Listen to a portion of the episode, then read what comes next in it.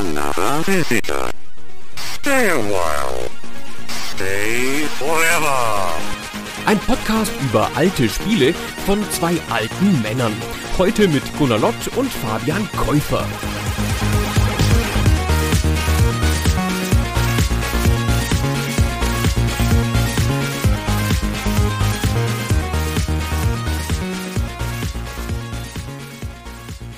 Hallo Fabian. Hallo Gunnar. Da hatte ich doch noch lange überlegt, ob wir einen düsteren, gemeinen, grausamen Eingangsgag machen. So mit einer von uns schreit auf, weil es ja um ein Horrorspiel geht heute. Und dann ist mir nichts eingefallen, was gut genug gewesen wäre. Und deswegen bin ich wieder eingestiegen mit Hallo Fabian. Wir haben heute ein ernstes Thema uns vorgenommen, ein Horrorspiel. Da bietet sich vielleicht unser typischer Gag-Einstieg auch nicht so an. Es wird düster, finster, brutal, blutig und das komischerweise in einem Spiel von Nintendo. Man mag es gar nicht glauben. Wir sprechen heute nämlich über Eternal Darkness, ein Action-Adventure, das 2002 für den GameCube erschienen ist. Action-Adventure oder Survival-Horror-Spiel? Ah, ja, wollen wir jetzt uns schon tief in diese Diskussion reinstürzen, Gunnar? Ist es ein Survival-Horror-Spiel für dich? Ja, aber es ist auch ein Action-Adventure. So, fertig. Damit haben wir das alles erklärt. Ja, das eine schließt das andere ja auch nicht aus. Also Survival-Horror ist ja eine Unterart der Action-Adventures. Aber man hatte immer so ein bisschen das Gefühl über die Jahre, dass die Macher des Spiels sich so ein bisschen dagegen gesträubt haben, dass man ihr Werk als Survival-Horror bezeichnet, weil sie das eigentlich gerne woanders verortet wissen wollten. Und das ist ja auch so. Es gibt gute Gründe, das Spiel nicht in einen Topf zu werfen mit Code Veronica oder Resident Evil, obwohl es auch starke Anleihen bei anderen Survival-Horror-Spielen nimmt, zum Beispiel Silent Hill, würde ich sagen. Aber wir fangen jetzt erstmal an. Namen haben wir immerhin schon genannt und Jahreszahl hast du auch schon gesagt. Es wäre noch hinzuzufügen, dass das Spiel von den Silicon Knights entwickelt worden ist. Das ist ein altes Studio aus Kanada, das es zu dem Zeitpunkt schon zehn Jahre gab, das eine Reihe von Spielen gemacht hat und vor allen Dingen zu Ruhm und Ehre gekommen ist mit Blood Omen und da relativ erfolgreich war und das zu dem Zeitpunkt hier als dieses Spiel erscheint, ein Second-Party-Studio ist. Also Nintendo ist der offizielle Publisher, das Studio Silicon Knights hat die Entwicklung übernommen, mit Hilfe von Nintendo, da haben Leute von Nintendo dran mitgearbeitet und Nintendo hatte Anteile an dem Studio gekauft. Also war Minderheitseigner. Ja, du hast es eben schon mal gesagt, sie hatten einen großen Erfolg mit Blood Omen, Legacy of Kane und das war auch tatsächlich der Auslöser dafür, dass Nintendo auf das Studio aufmerksam wurde und dann gesagt hat, hey, mach doch mal Exklusivspiele für uns, weil wir wollen auch erwachsene Spiele haben, die ein bisschen düsterer sind, weil man gemerkt hat, dass vor allem die PlayStation ein bisschen einen Wandel eingeläutet hatte. Weg von Spielen für Kinder, die Nintendo traditionell ja schon immer gemacht hat, eher zu etwas reiferen Spielen, die sich auch vor gewalttätigen Themen nicht drücken. Und sowas wollte Nintendo auch haben. Und deswegen ging es ja dann auch los mit Spielen wie GoldenEye oder Killer Instinct auf dem N64. Das sind Sachen, die man ein paar Jahre vorher vielleicht nicht gemacht hätte. Ich weiß, es gab da noch einen sehr späten Killer Instinct Port für Super Nintendo, aber auch der fällt schon in eine Ära, wo Nintendo sich so ein bisschen in diesem Wandel befand und eine andere Art von Spielen haben wollte. Und da dachte man, Silicon Knights wäre ein gutes Studio, um die entsprechenden Spiele zu machen. Genau, die waren da schon vorher aufgefallen, also auch aus Gründen der Technologie. Die haben zu dem Zeitpunkt schon mal eine Demo gezeigt gehabt von einem anderen Spiel, das erst viel später rauskam und haben da ihre technischen Fähigkeiten gezeigt. Da ist Nintendo aufmerksam geworden und der Gründer von Silicon Knights, der Dennis Dyack, erzählte auch, dass er mal zu Besuch war bei Nintendo, hat in einem Interview bei IGN erzählt und dass er da übernächtigt aufgeschlagen ist und die Nintendo-Leute gefragt haben, was ist denn mit dir los? Siehst du so müde aus? Und der so, ich habe die ganze Nacht Resident Evil 2 gespielt. Und dann haben die gesagt, ja, voll cooles Spiel, oder? Und der so, ja, voll cooles Spiel. Boah, sowas würde ich auch gern machen. Und die so, wie das Publisher halt so sagen, ja, mach doch. Und dann hat er den spontan so eine kleine Vision entwickelt von einem Spiel, das er schon lange mal vorhatte. Irgend sowas mit Lovecraft, mit kosmischem Horror, schon so ein bisschen Resident Evil-artig, aber nicht so billig, nicht so Fernsehserienhorror, sondern irgend so ein bisschen so was Großes, Übergreifendes, Literarisches. Und am besten auch so mit vielen Charakteren über einen langen Zeitraum. So ein bisschen wie die Serie Babylon 5, die Science-Fiction-Serie, wo es ja auch im Wesentlichen um einen Ort geht und wie sich da die Geschichte entwickelt und nicht so sehr um einen Hauptcharakter, der eine Story erlebt. Und da haben die gesagt, das klingt ja ganz gut, kannst ja mal vorschlagen. So, aber das nur ganz kurz als Einschub vorher über die Entstehungsgeschichte dieses Spiels und die Entwicklungsgeschichte werden wir noch ein bisschen ausführlicher reden später im Podcast. Vielleicht erzählen wir jetzt ein bisschen genauer, worum das Spiel geht. Ja, das müssen wir sogar, weil in der Regel, wenn wir hier Nintendo-Spiele besprechen, dann kann man fast schon davon ausgehen, dass viele Leute ein Bild davon im Kopf haben, was in diesem Spiel so passiert. Eternal Darkness hingegen ist ein eher unbekanntes Spiel. Es ist ja auch ein Einzeltitel geblieben. Es gab keine Neuauflagen, keine Fortsetzungen davon. Und nicht so viele Leute werden das gespielt haben, wie zum Beispiel irgendein Zelda, Mario oder Metroid-Spiel. Von daher fangen wir mal ganz am Anfang an. Mit einem Punkt, der gleich wieder ein bisschen streitbar wahrscheinlich wird. Ich wollte jetzt nämlich eigentlich sagen, die Hauptrolle spielt eine junge Frau namens Alexandra Roivers. Du kannst mir gerne reinkrätschen, Gunnar, wenn du findest, sie spielt nicht die Hauptrolle, weil sie ist natürlich nur eine Protagonistin in einem größeren Cast, den man hier spielt. Diese junge Frau erhält eines Nachts einen Anruf, dass ihr Großvater Edward unter mysteriösen Umständen ums Leben gekommen sei und sie möge doch bitte einmal in das Herrenhaus der Familie nach Rhode Island kommen, da man ein paar Fragen an sie hätte. Sie steht auf, sie fährt dahin und wird dann konfrontiert mit der grausam entstellten Leiche ihres Großvaters. Da ist sie auch relativ bestürzt darüber und auch etwas ungehalten darüber, dass man sie dafür kommen lässt und ihr sowas Schlimmes zeigt. Er liegt da unter so einer komplett blutigen Decke und einzelne Körperteile schauen da so ein bisschen raus und sie identifiziert ihn dann anhand des Familienrings, den er trägt. Und als sie fragt, warum man sie denn kommen lässt dafür, sagt der Inspektor ihr, naja, man hat sonst nichts zum Identifizieren, der Kopf sei nicht da, von daher könne man auch keine Zahnunterlagen checken und so weiter. Es vergehen dann direkt zwei Wochen. Da ist einfach eine Blende mit einer entsprechenden Info, in der man mitgeteilt bekommt, na, die Polizei findet nichts raus, es gibt keine Anhaltspunkte und sie möchte dann selber rausfinden, was ist eigentlich im Haus passiert und wie ist ihr Großvater ums Leben gekommen. Und es passiert dann relativ schnell, dass sie bei der Erkundung dieses Hauses ein altes Buch findet. Das Tome of Eternal Darkness ist so ein in Leder oder Menschenhaut oder was auch immer gebundenes, dickes Buch voller alter, mysteriöser Geschichten. Und darin fängt sie an zu blättern. Und dann beginnt nach diesem kurzen Prolog, den man auch spielen kann, das eigentliche Spiel und man schlüpft in die Haut eines ganz anderen Charakters. Das ist die Struktur dieses Spiels. Es erzählt in Rückblenden eine Geschichte, die im Jahr 26 vor Christi beginnt und im Jahr 2000 nach Christi endet. Also es zieht die Blende ganz weit auf und die Spieler steuern insgesamt zwölf Figuren, die auf irgendeine Art und Weise mit dem Bösen in Kontakt kommen oder mit diesem Tome of Eternal Darkness, der auch immer wieder eine Rolle spielt.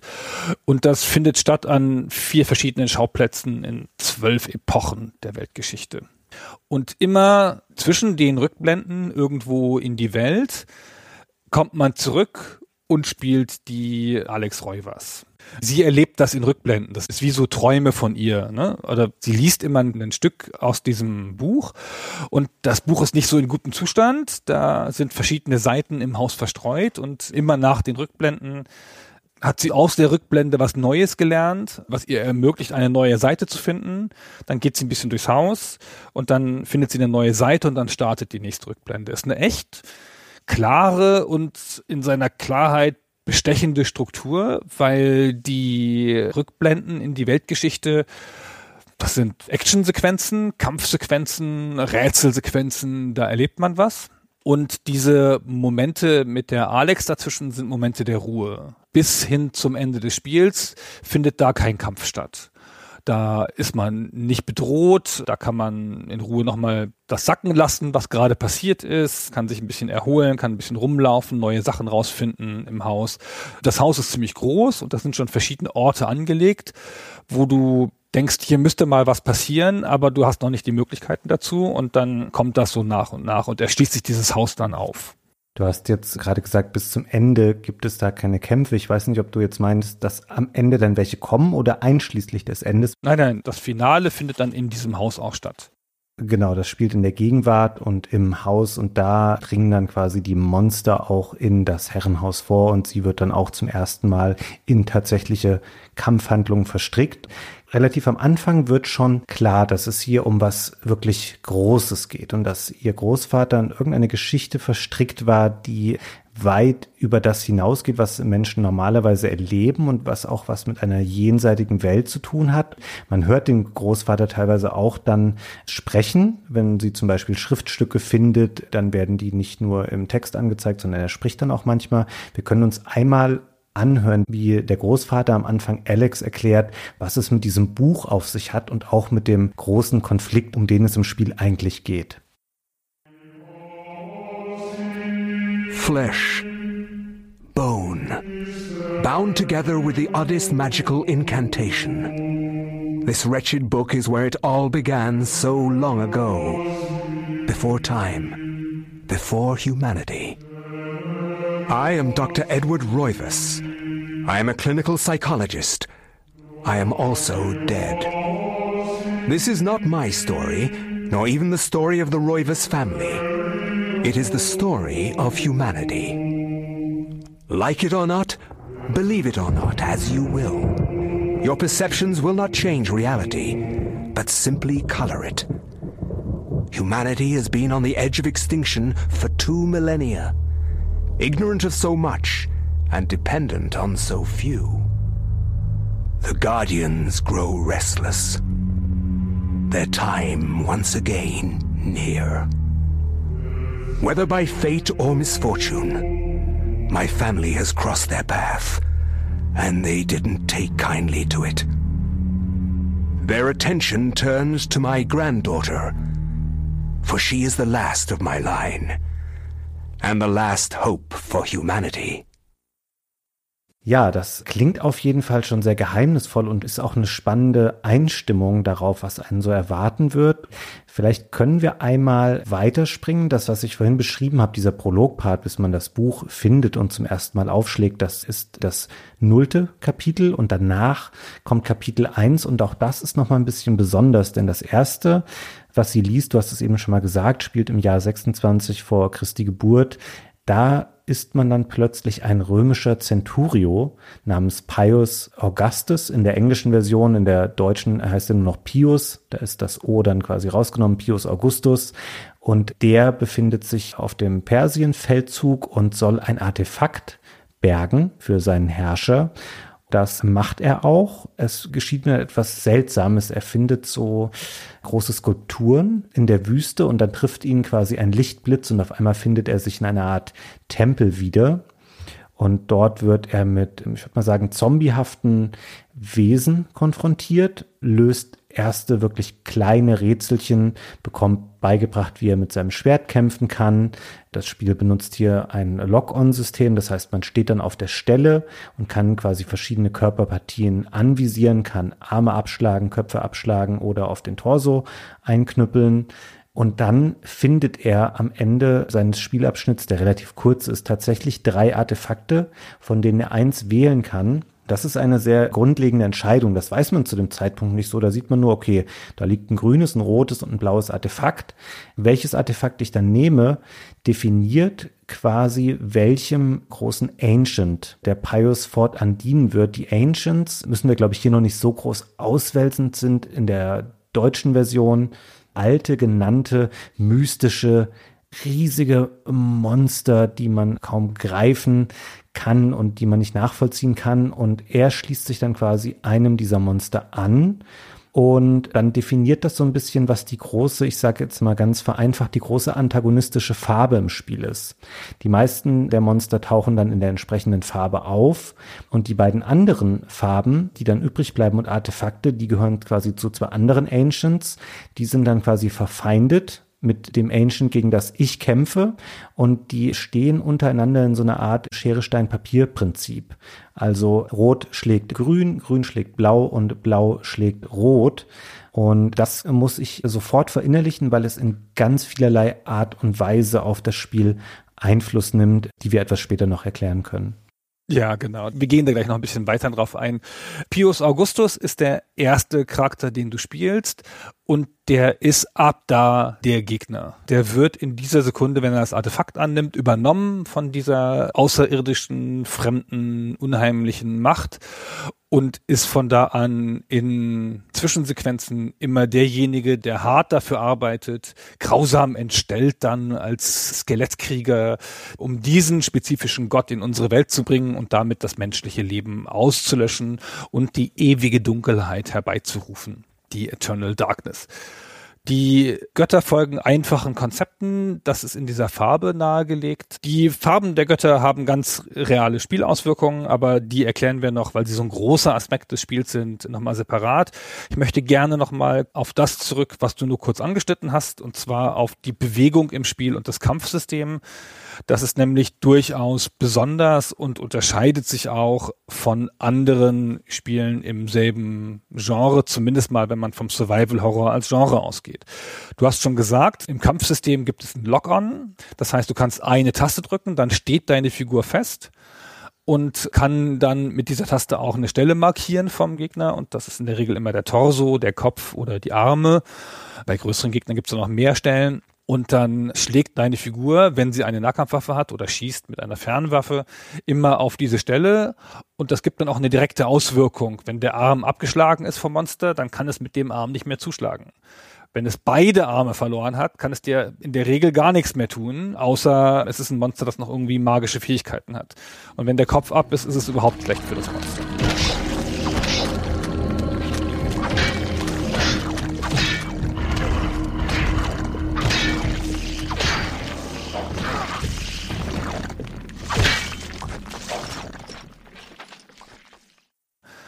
Das ist aber optional. Das ist ein Zusatzsystem, das du nutzen kannst im Spiel oder auch nicht. Du kannst doch einfach dieses Locken und Stehenbleiben opfern, womit du präziser zuschlagen würdest, und einfach so auf das Monster einschlagen. Dann triffst du in der Regel einfach automatisch den Torso oder auch mal einen Arm, wenn der Arm dir zugewandt ist und hast ein bisschen größere Freiheit in der Bewegung, aber kämpfst halt nicht so effektiv. Es ist ein ganz cooles System eigentlich für so ein Spiel. Das gibt einfach eine Taste für Schlagen und das war's schon. Ja, es gibt keine besonderen Moves. Du bewegst dich halt einfach mit dem Analogstick des GameCube und schlägst mit der A-Taste zu und das ist es schon und dann musst du halt dem Monster zugewandt sein, weil der schlägt immer nach vorne und immer mit der rechten Hand. Also das heißt, du kannst durch die Stellung der Figur das noch ein bisschen verändern. Es gibt eine Vielzahl an Waffen im Spiel, die auch alle reale Unterschiede haben, nicht nur im Schaden, auch in der Schnelligkeit des Zuschlagens, in der Art, wie die genau treffen, weil die ein bisschen schwerer dann zu bewegen sind. Die frustrierenderen Waffen sind länger als die kurzen Waffen einer der Charaktere später im Spiel, der beginnt relativ früh in seinem Level mit einem Streitkolben. Der ist unterarmlang, damit kann er relativ schnell zuschlagen. Dann kriegt er ein Schwert, das viel besser ist. Und dann muss er aber mit dem Schwert in unterirdische Gänge gehen. Und dann bin ich da an den Wänden hängen geblieben mit meinem Schwert immer. Ja. Monster steht vor mir, ich will zuschlagen, knapp wieder gegen die Wand geschlagen und so. Und dann umgekommen, weil das Monster diese Probleme nicht hatte. Also dieses Kampfsystem ist nicht ganz ohne. Ist auch ein bisschen hakelig an ein paar Stellen, aber es ist für ein Spiel dieser Art ganz schön gut und es gibt halt durch die vielen Waffen auch relativ viel Abwechslung. Und es gibt ja auch noch Fernwaffen. Es gibt in den ersten vier Kapiteln keine richtigen Schusswaffen. Das liegt daran, dass die eben in Epochen spielen, in denen es schlicht noch keine Schusswaffen gab. Es gibt da trotzdem aber auch schon Sachen wie so eine Blowgun, also so ein Blasrohr heißt das auf Deutsch, oder auch so einfache Wurfwaffen, die man da schon benutzen kann. In der Regel greift man am Anfang aber auf Hieb- und Stichwaffen zurück und du hast es eben schon mal gesagt, man muss wirklich darauf achten, dass man eben in engen Gängen dann auch so schlägt, dass ein Schwert nicht mit der Wand kollidiert. Das ist an sich ziemlich cool, dass das Spiel darauf Rücksicht nimmt. Das ist für den Spieler manchmal nicht so angenehm und das macht es eben schwer, Gegnern dann mit seitlichen Hieben die Arme abzuschlagen, weil in der Regel in offenen Spielgebieten machst du das so, du läufst zu einem Feind hin, diese Zombies sind oft relativ langsam und sind aber ein Gegnertyp, der sehr häufig im Spiel auftaucht und dann schlägst du eben erstmal die Arme ab und dann vielleicht noch den Kopf und der Torso steht dann oft nur noch dumm rum und kann halt nicht mehr wirklich was machen und dann ist die Gefahr eigentlich schon beseitigt und das ist dann eben schwieriger in engen Passagen. Wie du es aber eben schon sagtest, es gibt im Grunde genommen halt nur Schlagen. Es gibt kein Blocken, es gibt kein Parieren, es gibt keine Ausweichsprünge oder sowas in der Art. Das passt in gewisser Weise dazu, dass der Großteil der Charaktere sind einfache, normale Zivilisten, die überhaupt keine Kampferfahrung mitbringen, weil sie das nie gelernt haben. Von daher ist das schon okay. Aber es ist tatsächlich grundsätzlich simpel, aber es ist nachvollziehbar und es funktioniert auch. Ja, und es wird dann später noch ein bisschen interessanter, wenn dann eben ab Kapitel 5 auch Schusswaffen ins Spiel kommen. Und überhaupt, wie du schon sagtest, es gibt viele verschiedene Schwerter und Kurzstichwaffen und sowas. Und das Spiel berücksichtigt tatsächlich auch die reale Länge dieser Waffen. Und das spielt dann eben auch da rein, wie nah man wirklich an Feinde rangehen muss, weil man will ja auch nicht gegriffen werden und geschlagen werden das muss man schon ganz gut rauskriegen. Mir ist da aufgefallen, ich habe das Spiel ungefähr anderthalb Mal jetzt durchgespielt für diese Folge und ich habe mich echt schwer getan im ersten Durchlauf, weil das schon ein Kampfsystem ist, wo man wirklich einen Infight gehen muss und gucken muss, okay, wie stehe ich jetzt gerade zum Gegner? Kann ich den treffen? Kann er mich auch treffen? Und man ist eben in der Regel kein Superheld, der da unterwegs ist. Und im zweiten Durchlauf hatte ich das sehr viel besser verinnerlicht, wie so diese Dynamik des Kampfes funktioniert, was wirklich auch sehr variiert im Spiel, weil du hast vorhin schon mal die unterschiedlichen unterschiedlichen Charaktere angesprochen und auch die sind dann tatsächlich auch unterschiedlich darin, wie schnell sie sich bewegen, wie schnell sie schlagen, wie viel gegnerische Treffer sie einstecken können und solche Sachen. Und da muss man sich wirklich von Kapitel zu Kapitel ein bisschen neu drauf einstellen. Die Schusswaffen, ich bin ja nicht ganz bereit, diesen Part schon zu verlassen.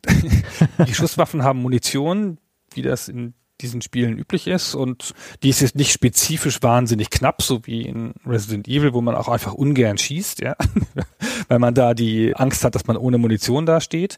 Ich habe fast das ganze Spiel ohne Schusswaffen bestritten, habe die meiste Zeit mit den Stichwaffen und den Schlagwaffen gearbeitet und das geht schon auch. Und da geht halt die Munition nicht aus. Die Schusswaffen haben ein leicht eigenes System, die funktionieren auch über so einen Lock mit einer Taste. Und dann, wenn der Charakter dann in Richtung eines Gegners, eines potenziellen Gegners guckt, dann legt er auf den an. Und dann siehst du auch dahin, wo er guckt, wen er anvisiert hat, aber ohne eine weitere Repräsentanz im Spiel, also kein Fadenkreuz oder irgendwas. Und dann kannst du den erschießen, auch wenn du ihn nicht siehst. Also wenn ihn nur der Charakter sieht. Es gibt mehrere Szenen, wo der Gegner außerhalb des Bildschirms steht und du aber dadurch, dass du deinen Charakter anguckst, sehen kann, dass er den treffen wird und dann halt schießt. Und das ist ein bisschen gewöhnungsbedürftiges System, aber ist jetzt nicht unähnlich dem, wie es in Survival-Horror-Spielen ist. Und das macht die Schusswaffen manchmal effizient, weil man dann Gegner sieht, die man nicht schlagen könnte, aber auch ein bisschen unintuitiv zu bedienen.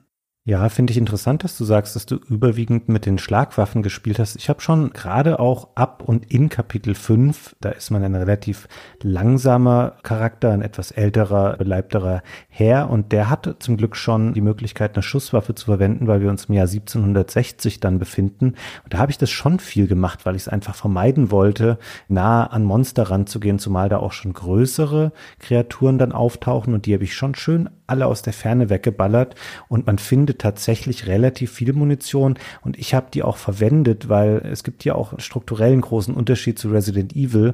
Durch die Kapitel, in die das Spiel aufgeteilt ist wird zwischendurch immer mal wieder quasi der Reset-Button gedrückt und das, was du übrig hast am Ende von individuellen Kapiteln, das nimmst du nicht mit. Also weder die Waffen noch die Munition noch irgendwelche Items, die sind nur für diesen Charakter da und das kannst du ruhig alles aufbrauchen. Das finde ich irgendwie auch cool. Ich mag das, wenn so ein Spiel auch mal solche Plateaus schafft in der Mitte, während man bei Resident Evil ja immer so spielt, dass man denkt, geil, jetzt habe ich den Raketenwerfer, du benutzt ihn aber nie weil du denkst ja irgendwann, da kommen noch die richtig großen Monster und am Ende denkst du so, ja, okay, jetzt ist der finale Endgegner, jetzt verbrauche ich mal die 27 Schuss für den Raketenwerfer, aber vorher gar nicht. Du hebst alles auf, jedes blöde Kraut und bei Eternal Darkness gar nicht.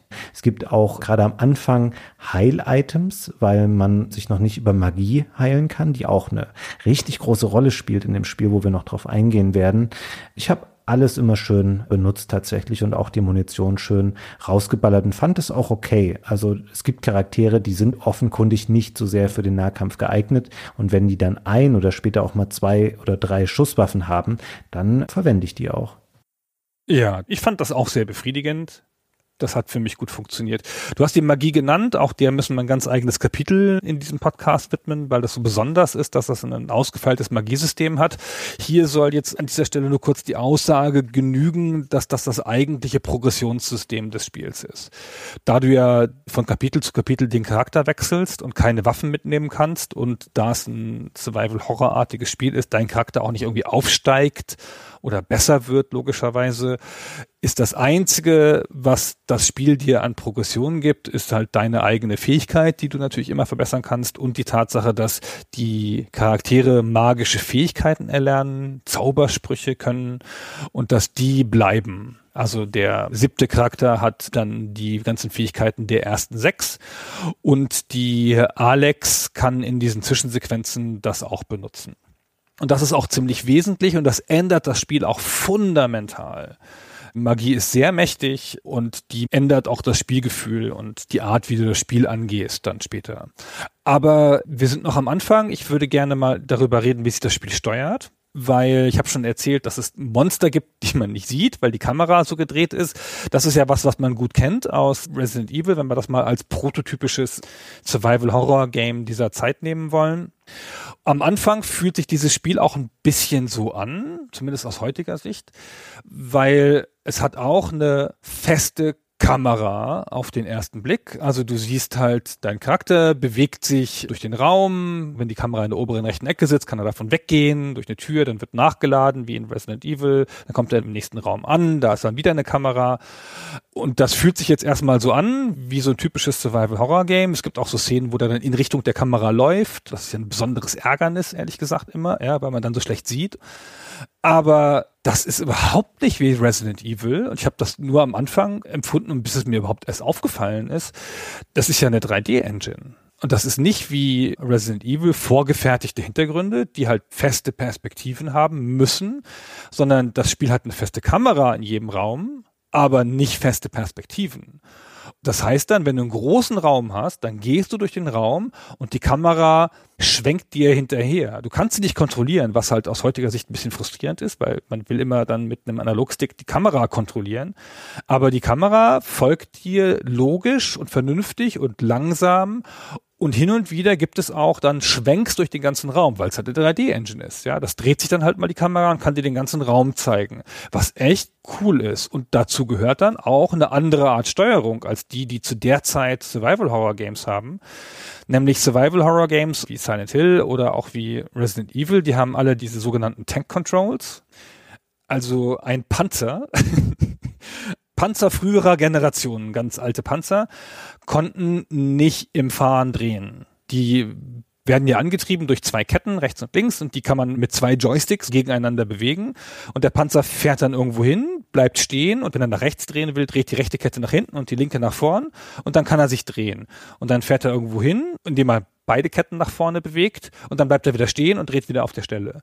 Und so haben sich ja Survival Horror Games gesteuert. Wenn man nach vorne drückt, dann läuft der Charakter nach vorne aus seiner eigenen Sicht wenn man nach oben drückt. Wenn man nach links drückt, dann dreht er sich auf der Stelle aus seiner eigenen Sicht nach links und nach rechts.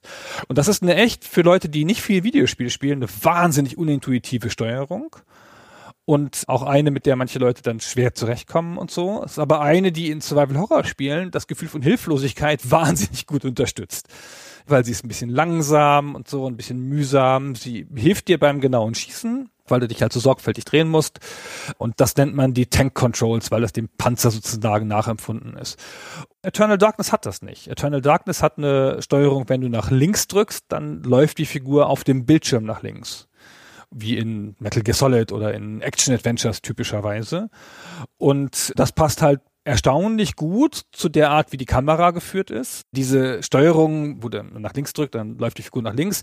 Das ist in der Regel in Spielen, die eher 2D-haft sind oder komplett 2D, da ist das ja ganz klar. Ja, da willst du die Figuren nicht drehen. Und hier ist es ein richtiges 3D-Spiel mit einer richtigen 3D-Engine, also ein richtiges 3D-Action-Adventure, in dem diese Steuerung aber auch so relativ ist. Und das war zu der Zeit ein ungewöhnliches, zumal für das Genre ungewöhnliches und cooles System. Und die Entwickler sagen dann, sie hätten damit auch andere Spiele wie God of War und so inspiriert und das will ich zumindest nicht ausschließen. Vielleicht lag es auch einfach in der Luft und das liegt jetzt nicht an dem einen Spiel, dass sich das so entwickelt hat, aber das wurde dann die Standardsteuerung für Action-Adventure. Hinterher noch mit frei drehbarer Kamera, aber man darf echt nicht vergessen, die Tank Controls waren zu der Zeit noch super populär. Sogar Tomb Raider, das erste Tomb Raider, nun wirklich ein Spiel, wo es um Bewegung geht, hatte Tank Controls. Die Tank Controls haben einen Vorteil bei Spielen wie Resident Evil, wenn eben diese abrupten Kamerawechsel eintreten, dann läuft die Figur trotzdem weiter in ihre Blickrichtung und es verändert sich dann nicht auf einmal die Laufrichtung, weil jetzt oben auf einmal links ist und sowas und dann läuft man in die falsche Richtung weiter. Das wird vermieden durch diese klassische Resident Evil Steuerung. Aber bei Eternal Darkness entsteht dadurch kein Problem, weil die Kameraarbeit, die hier gemacht wurde, die ist so gut, dass sich das einfach richtiger, intuitiver und moderner anfühlt in der Art, wie es sich steuert, weil es im Wesentlichen ja bis heute noch etablierte Steuerung ist und die festen Kamerawinkel sorgen aber nicht für Probleme. Die sind so schlau angelegt, dass das eigentlich immer gut funktioniert.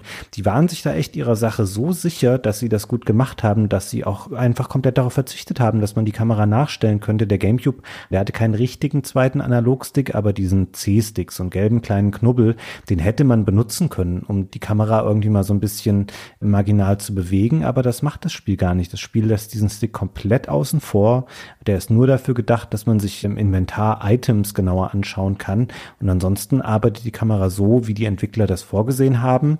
Und das funktioniert auch in Kombination mit dieser moderneren Steuerung, aber sehr, sehr gut im Spiel tatsächlich. Also da kann man gar nicht dran mäkeln. Es gibt sicherlich Sachen, die an der Steuerung nicht so gut sind, wie wir es eben auch beim Kämpfen schon gesagt haben, dass das manchmal so ein bisschen hakelig ist und je nach Spielfigur manchmal auch ein bisschen langsam. Und dann gerät man, wenn man Pech hat, auch mal in so einen Loop rein. Wenn da zwei, drei Zombies stehen, dann wechseln die sich so ab mit dem Schlagen und man hängt da so unglücklich dazwischen und kommt nicht richtig weg, weil man eben keine Ausweichmoves hat. Aber was die Kamera angeht und die grundsätzliche Bewegung, das Laufen der Spielfigur, das haben sie sehr, sehr gut gelöst. Ja, da wo es sich nicht gut anfühlt, ist es, glaube ich, größtenteils Absicht. Also sie wollen dann manchmal, glaube ich, deine Sichtweite extra einschränken, um dir ein Gefühl von Hilflosigkeit und Horror zu geben. Und manche Charaktere sind halt einfach so unbeweglich, aber du weißt ja, wie es ist, einen beweglichen Charakter zu steuern und dann nimmst du das halt auch auf dich, dass der jetzt hier langsamer ist und denkst, naja, der wird schon andere Vorteile haben und haben sie dann auch. Ja, die Charaktere sind echt erstaunlich unterschiedlich, aber ich habe sie alle auf ihre Art lieb gewonnen. Das ist halt echt ganz vernünftig gemacht. Und diese Kameraführung ist in der Tat in der Regel sehr gut. Es funktioniert ein bisschen besser in größeren Räumen, weil es da die Möglichkeit hat, dann auch mal so zu schwenken, dass du in den ganzen Raum sehen kannst. Und das ist dann immer ganz toll, ne? mit richtig Sichtweite und so. Also kommt im Spiel später eine Kathedrale vor, meines Erachtens eh der schönste Level. Und in dieser Kathedrale, da schwenkt halt die Kamera hin und wieder so, dass du zwischen den Bänken hindurch sehen kannst und so. Das ist ganz toll. Es gibt eine Szene im Spiel, da ist mir dieses Typische passiert, was manchmal in solchen Spielen passiert. Da war die Tür am oberen Bildschirmrand. Ich gehe da durch und dann stehe ich vor einer Tür und habe mich dann umgedreht und dann ist die Tür, aus der ich rausgekommen bin, wieder am oberen Bildschirmrand. Und weil ich halt doof bin, gehe ich dann viermal hin und her, bis ich merke, was da los ist. Und zwar einfach, indem ich immer weiter nach oben drücke. Ne? Dann drückst du halt einfach durch und dann wechselt die Figur immer zwischen den Bildern. Und das ist natürlich ganz schön blöd. Wüsste wirklich nur eine Stelle im Spiel, wo das passiert ist. Ja, es ist die große Ausnahme. Ich glaube, Gunnar, wir können noch mal schnell, da wir es jetzt angefangen haben, auch den Rest der Steuerung noch durchgehen, weil so viel mehr gibt es da tatsächlich gar nicht. Also wir sagten schon, es gibt dieses Anvisieren der Gegner, das geht über die rechte Schultertaste. Mit der A-Taste schlägt man zu. Dann hat man den kleinen B-Knopf daneben. Das ist so ein situationsabhängiger Interaktionsbutton, also um Türen zu öffnen, Schalter zu betätigen, solche Sachen in der Art.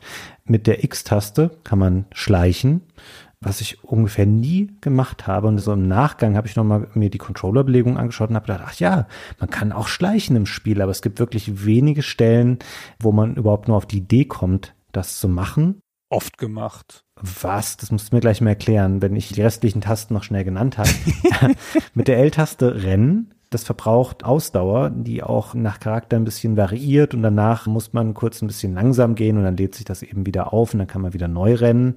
Und ansonsten gibt's noch einen Nachladebutton für die Schusswaffen und der Rest, und damit meine ich den Y-Knopf und das Steuerkreuz, das sind Shortcuts für Zaubersprüche, weil sie einfach nicht mehr Aktionen noch hatten. haben sie gedacht, ach ja, gut, hier, du hast ja später ein Dutzend Zaubersprüche, dann legst du mal deine bevorzugten Zaubersprüche einfach da drauf. Und das ist es schon. Im Grunde genommen ist es relativ überschaubar. Also klar, mit der Starttaste rufst du noch Inventar und solche Sachen auf, was Standard ist so im Genre. Aber im Grunde hat man es sehr schnell verinnerlicht, was man da so wie macht. Und jetzt musst du mir einmal kurz sagen, an welchen Stellen im Spiel du denn geschlichen bist, Gunnar. Also, das ist natürlich ein Spiel wie im Survival Horror üblich. Du hast von Kämpfen nichts. Kämpfe sind nur Ärger. Manchmal gibt es Monster, die musst du besiegen, um ein Item zu kriegen. Und an ein paar Stellen ist es einfach opportun, einen bestimmten Raum von Monstern zu säubern, weil du kannst überall speichern im Spiel, an jeder Stelle, aber nur, wenn in dem Raum keine Fallen oder keine Monster sind. Das führt dazu, dass du halt manchmal sagst, okay, jetzt sind hier drei Monster, der Raum liegt aber hier günstig zwischen zwei Gängen und so, ich räume die jetzt alle aus dem Weg, damit hier der Raum sauber ist. Und die Monster respawnen auch nicht. Wenn die Monster weg sind, sind sie weg. Ansonsten finde ich, lohnt es sich an den Monstern vorbeizurennen, wenn du weißt, was du tust und wo du hin musst, oder an ihnen vorbeizuschleichen, je nachdem, was dein Charakter besser kann und je nachdem, was es für Monster sind. Die Hauptmonster, an denen man vorbeischleichen will, sind die sogenannten Trappers. Also du hast schon kurz erwähnt, dass es halt so zombieartige Monster gibt. Davon gibt es eine ganze Reihe in unterschiedlichen Ausprägungen und Größen. Und das sind alles langsame Nahkampfmonster, die auch so langsam ausholende Schlagbewegungen machen und du kannst dem Schlag immer noch entfliehen. Nicht ausweichen, ausweichen gibt's nicht und blocken auch nicht, hast du schon gesagt, aber einfach wegdrehen und drei Schritte zurückgehen und dann schlägt er ins Leere. Es gibt ein paar Monster, die haben auch Fernkampffähigkeiten und eins dieser Monster sind die Trappers. Die Trappers sind eigentlich ist es ein Gehilfe. So ein Trapper, der hört dich, wenn du laut an ihm vorbeigehst. Du kannst aber an ihm vorbeischleichen. Wenn du kein Geräusch machst, überhört er dich. Aber wenn der dich gehört hat, dann macht er so eine Art Flächenzauber um sich herum. Drei, vier Meter weit reicht der. Und wenn er dich darin fängt, dann nimmst du keinen Schaden, wirst aber in die Trapper-Dimension versetzt. Eine total komische Eigenart des Spiels sieht aus wie so eine gebaute Mini-Insel-Landschaft von schwebenden Inseln im All. Und jede Inseln hat einen Aufladepunkt für eine deiner Eigenschaften. An dieser Stelle muss ich jetzt leider kurz die Eigenschaften erklären dann. Und zwar hat dein Charakter einen Sanity-Wert, der ist grün. Das korrespondiert mit einem dieser Götter, hatten wir schon kurz am Anfang angedeutet. Und Sanity sinkt, wenn du ein Monster siehst, im weitesten Sinne, oder irgendwas anderes Schreckliches, dann sinkt dein Sanity-Wert. Ist der sehr niedrig, passieren Dinge. Dann gibt es einen Gesundheitswert, der ist rot. Das ist einfach deine Lebensenergie, wie in jedem anderen Spiel auch. Ja, wirst du geschlagen und so, dann nimmt die halt ab. Und wenn die auf Null ist, bist du tot. Das ist also der wichtigste Wert. Und dann gibt es noch eine Magieanzeige. Das ist blau, wie in Diablo übrigens, ja. Magie blau und Energie rot. Das ist quasi Mana, deine Zauberpunkte. Und die verbrauchst du durch Zaubersprüche und das lädt sich von alleine wieder auf. Die anderen beiden Werte kannst du nur durch Artefakte oder durch Zauberei aufladen. Der einzige, der sich selber auflädt, ist der Magiewert. Und in der Trapper-Dimension sind sozusagen Tankstellen für diese drei Werte. Da musst du so über so kleine farbige Mini-Teleporter und dann kannst du so eine Tankstelle für Magie und eine Tankstelle für Lebensenergie und eine Tankstelle für Sanity, was auch immer das zu bedeuten hat. Und dann wird das da aufgeladen und dann kannst du dich da wieder raus teleportieren und kommst an derselben Stelle wieder an, wo der Trapper dich weggebeamt hat, aber der Trapper ist jetzt verschwunden oder tot. Das ist eine ganz bizarre Mechanik, ehrlich gesagt. Also ganz bizarre, auch völlig unlogisch in der Lore des Spiels. Aber am Anfang bist du echt froh, wenn du da von so einem Trapper gebeamt wirst weil da brauchst du das zuweilen, um Werte wieder aufzuladen. Später ist das nur noch nervig, weil dann brauchst du es nicht mehr. Dann kannst du diese Aufladefähigkeiten kannst du mit Magie lösen. Und dann bin ich sehr vorsichtig an den Trappern vorbeigeschlichen, damit ich da nicht ständig gebeamt werde und minutenlang in der komischen Dimension festhänge. Ja, das System ist wirklich etwas seltsam, weil du hast es eben als kleine Inseln beschrieben. Das sind so Felsinseln. Das sieht so ganz karg und übernatürlich auch aus. Und es ist egal, aus welcher Zeitepoche und von welchem Ort man in diese Trapper-Dimension gebeamt wird. Das sieht auch immer im Spiel identisch aus. Da ändert sich nichts dran. Das sind wie so kleine Bonus Zonen, wo man eben die Ressourcen wieder auffüllen kann, aber später wirklich eher nervig, weil die Trapper, die sehen so aus wie so kleine Skorpione, die tauchen dann auch immer ein Grüppchen auf. Und dann kann dir das in einem Raum auch wirklich mehrfach hintereinander passieren, dass du eben, weil die senden wie so eine Art Energiewelle aus und du siehst die auch auf dem Boden und die hat einen relativ großen Radius und wenn dich das wieder einholt, dann kommst du eben nochmal in diese Trapper-Dimension und später ballert man die dann einfach weg. Ich weiß nicht, wie du das gemacht hast. Du hast ja nicht geschossen angeblich. Doch, doch, auf die Trapper schon. Ah, okay, auf die Trapper hast du schon geschossen. Und um nochmal jetzt wieder zurück zu springen zu dem, was du vorher gesagt hast, ich habe schon den Großteil der Gegner besiegt, weil du hast eben schon mal gesagt, wenn du in einen Raum kommst voller Gegner und du erblickst diese Gegner, scheinbar gewöhnen sich unsere Heldinnen und Helden nicht an den Anblick dieser Monster, sondern es schadet immer ihrer geistigen Gesundheit und dann geht der grüne Balken runter. Wenn man die Gegner aber bekämpft und du hast sie dann auf dem Boden liegen, dann kannst du so eine Art Finishing-Move machen. Also da halt noch so ein bisschen die Zeit von Mortal Kombat und Co. nach, dass man dann solche Finisher ausführen kann. Und das ist nicht nur eine sinnlose, brutale Aktion, sondern dadurch regenerierst du quasi auch wieder Sanity. Und gerade am Anfang, wo du noch keine anderen Mittel hast, um das zu machen, habe ich das schon immer gemacht, weil ich gedacht habe, hey, wenn ich hier reingehe und ihr drei Monster klaut mir meinen Verstand, dann will ich den auch wieder von euch zurückhaben. Gib mir meinen Herrn zurück. Bei den einfachen Gegnern verlierst du ja auch nichts im Kampf, weil die kannst du eben mit den Schlagwaffen machen. Es gibt da keine Abnutzung oder irgendwas in der Art. Eine Schlagwaffe, die du hast, die hast du für das Kapitel, die bleibt auch immer genauso gut, auch wenn du 87 Mal vor die Wand schlägst und damit 100 Gegner tötest, dann nutzt sie sich nicht ab. Und ich habe das schon gemacht. Eher dann manchmal aus Zeitersparnis, dass ich dachte, na gut, hier sind fünf sinnlose Zombies. Keiner von denen hat ein Item dabei, weil tatsächlich, und das finde ich sehr gut, du siehst das. Wenn die irgendwas Story-Relevantes mit sich tragen, dann gibt's auch da einen kurzen Kameraschwenk und du siehst, okay, der Körper ist so halb transparent und da steckt irgendeine Art von Rune drin, wo man am Anfang noch nicht so genau weiß, wofür die eigentlich gut sind. Du kannst da auch dran vorbeilaufen, wenn du denkst, ach Gott, das bisschen Sanity, was ich verliere, das ist jetzt nicht so schlimm. Ich gehe erstmal einen Raum weiter. Aber ich habe tatsächlich die meisten Kämpfe erledigt. Außer ich hatte jetzt gerade super wenig Lebensenergie und du willst gar kein Risiko eingehen, dann geht man da einfach mal vorbei oder schleicht eben auch mal. Ja, es gibt auch schwerere Gegner, denen bin ich schon manchmal ausgewichen, wenn es nicht besonders nötig war. Aber du hast schon recht, das ist eine coole Zusatzmechanik, dass du, wenn du die umgeworfen hast im Kampf, dann bleiben die noch eine Weile liegen, bis sie sich auflösen und du musst auch deine Zeit nutzen, musst die auch schnell oder vergleichsweise schnell dann mit diesem Finishing Move, im Deutschen heißt er übrigens Finalschlag, mit dem Finalschlag dann fertig machen, damit du deine Sanity zurückkriegst.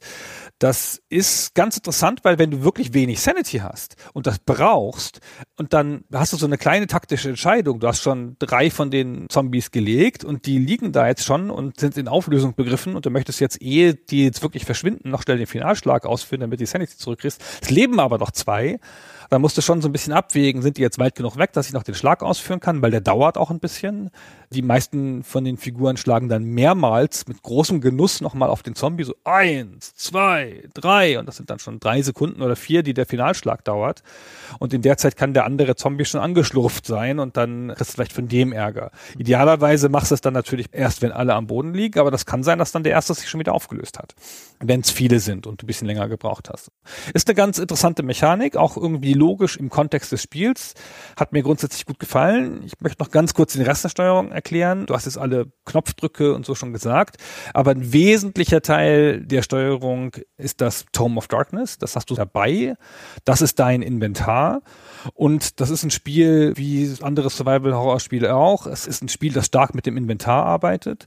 Und du hast im Inventar auch das Magiesystem. Und das heißt, du verbringst relativ viel Zeit im Inventar, also im Tome of Darkness, also in dem, was hinter der Starttaste liegt, weil du mit den Zaubern immer mal rummachen musst und so. Und du kannst dir zwar Zaubersprüche auf Tasten legen, aber du hast so eine Art Zauberentwicklungssystem, das musst du dann natürlich im Inventar machen. Ich habe auch die meisten Zaubersprüche aus dem Inventar herausgezaubert. Und mir die nicht auf die Tasten gelegt. Und du kannst auch Items kombinieren und aus dem Inventar natürlich dann auch Heil-Items auslösen und sowas. Das heißt, schon sehr wichtig, dass du da viel Zeit drin verbringst und da kannst du auch noch Sachen nachlesen, die Artefakte genau angucken. Dann gibt's noch mal eine Beschreibung und fairerweise führt das Spiel alle Zwischensequenzen mit im Inventar, die kannst du dir auch noch mal angucken und speichern und laden ist da ja auch. Und ich hatte ja schon gesagt, dass du jederzeit speichern und laden kannst mit gewissen Einschränkungen.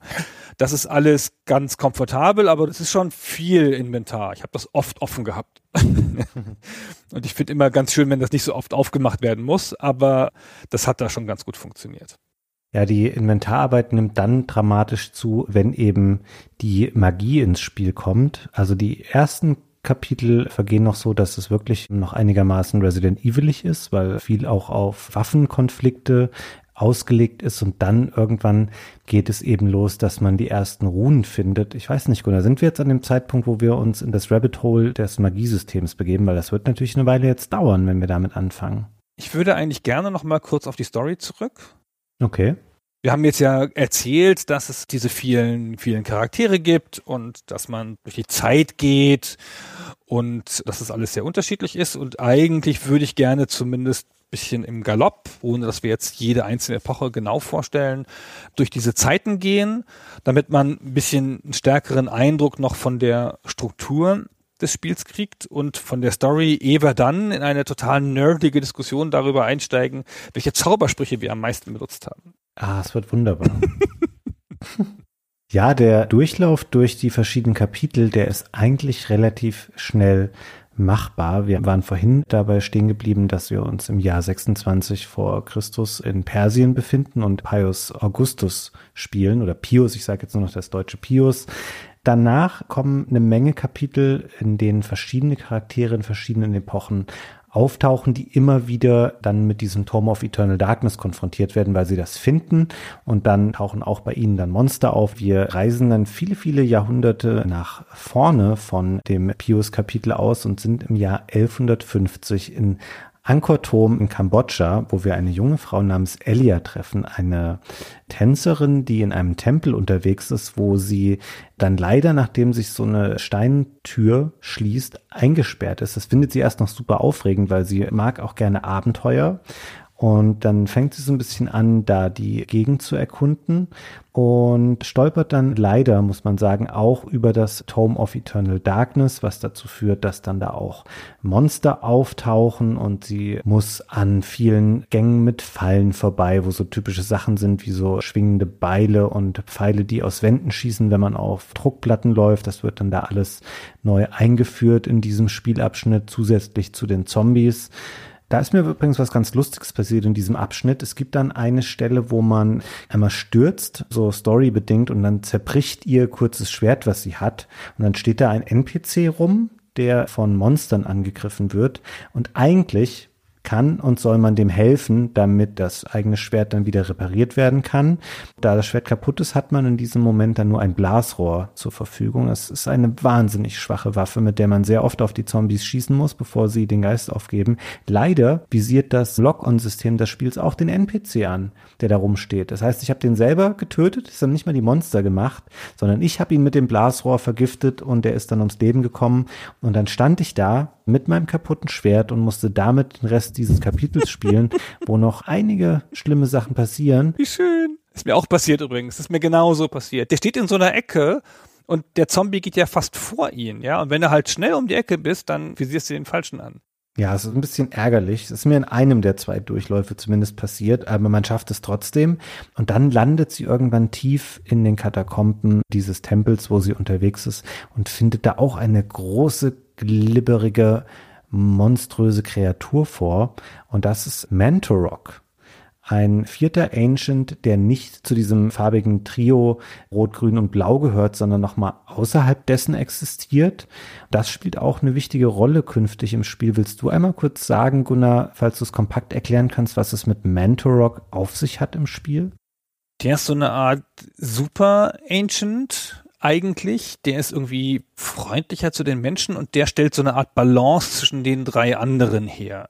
Und solange der da ist, kann keiner von denen so richtig den super Durchbruch schaffen und der Menschheit so Schlimmes antun. Der hat auch eine eigene Farbe, nämlich lila. Und der ist aber der erste, der entscheidend angegangen wird von dem Superbösewicht dem Pius, unserem ehemaligen Charakter aus Kapitel 1, der bindet den dann mit einem Zauber und setzt den fest und dann kann der die ganze Zeit nichts tun, außer rumglibbern. Und das ist schon ziemlich blöd für den und der tut dann etwas Entscheidendes, was auch typisch ist für die Struktur dieses Spiels. Der trifft dann die Elia, also die Elia trifft ihn, er kann sie nicht bewegen, ne? Und gibt ihr seine Essenz was immer das genau ist, und legt ihr damit die Verantwortung auf, diese Essenz zu retten durch die Jahrhunderte, damit er nicht komplett vernichtet werden kann und der Pius seinen Plan nicht ausführen kann. Und die nimmt die Essenz dann in sich auf. Pius tötet sie dann, ohne zu wissen, dass sie die Essenz in sich hat. Und dann bleibt sie in so einer Art untoten Stadium am Leben und hängt dann 800 Jahre großer Langeweile ohne Netflix da in dem Tempel ab. Also sie hängt auch wirklich irgendwo, also sie ist an einer Stelle gefesselt, bis dann von meinen Charakteren der Sechste kommt und sie trifft und dann gibt sie dem die Essenz und dann ist sie raus und kommt da ganz kurz nochmal am Ende des Spiels vor. Das zeigt auch, was für eine Struktur das Spiel so hat. Also der erste Charakter, das war der Pius und der ist dann von da an der Bösewicht. Der zweite Charakter ist Elia, spielt diese entscheidende Rolle da drin, den Guten der Götter sozusagen zu unterstützen und kommt dann halt an späterer Stelle nochmal vor. Und so mit dieser Art, wie diese Sachen aufgebaut sind, dass auch die Entscheidungen aus der Vergangenheit dann in die Zukunft wirken, so ist es mit allen Charakteren. Der nächste ist Anthony. Da sind wir schon im Jahr 814. Das spielt in Amiens in Frankreich in einer Kathedrale. Das ist ein Priester, der hält so einen Auftrag vom Bischof und der soll dann eine Botschaft überbringen, einen Brief überbringen an Karl den Großen den realen Karl den Großen, die historische Gestalt. Und weil er doof ist, der Anthony, und neugierig, guckt er da rein. Und dann ist da eine Art Zauber in diesem Brief gefangen und dann wird er verzaubert und verwandelt sich in einen Untoten. Aber nicht gleich, sondern langsam über den Verlauf dieses Levels. Und das ist ein echt ganz cooler Effekt, weil du fängst halt an als junger Mann und wirst dann immer zombiehafter, immer mehr schlurfen, immer langsamer. Du kannst nicht mehr so leicht sterben, weil du ja ein Zombie bist dann, aber deine Spielerfahrung verändert sich und du siehst auch immer hässlicher aus. Diese Verwandlung kommt so nicht schleichend, sondern kommt so in Schüben. Es gibt so vier Schübe, fünf im Level, wo dann jedes Mal so eine Art Zaubereffekt einsetzt und dann siehst du noch schlimmer aus. Ja, man denkt jedes Mal, es kann eigentlich nicht mehr schlimmer werden. Und das passiert dann immer so Story getriggert, wenn er irgendwie durch eine Tür geht. Und dann sieht man ihn auch wirklich in Nahaufnahme. Und oft guckt er dann erst so auf den Boden, weil er sich so vor Schmerzen krümmt.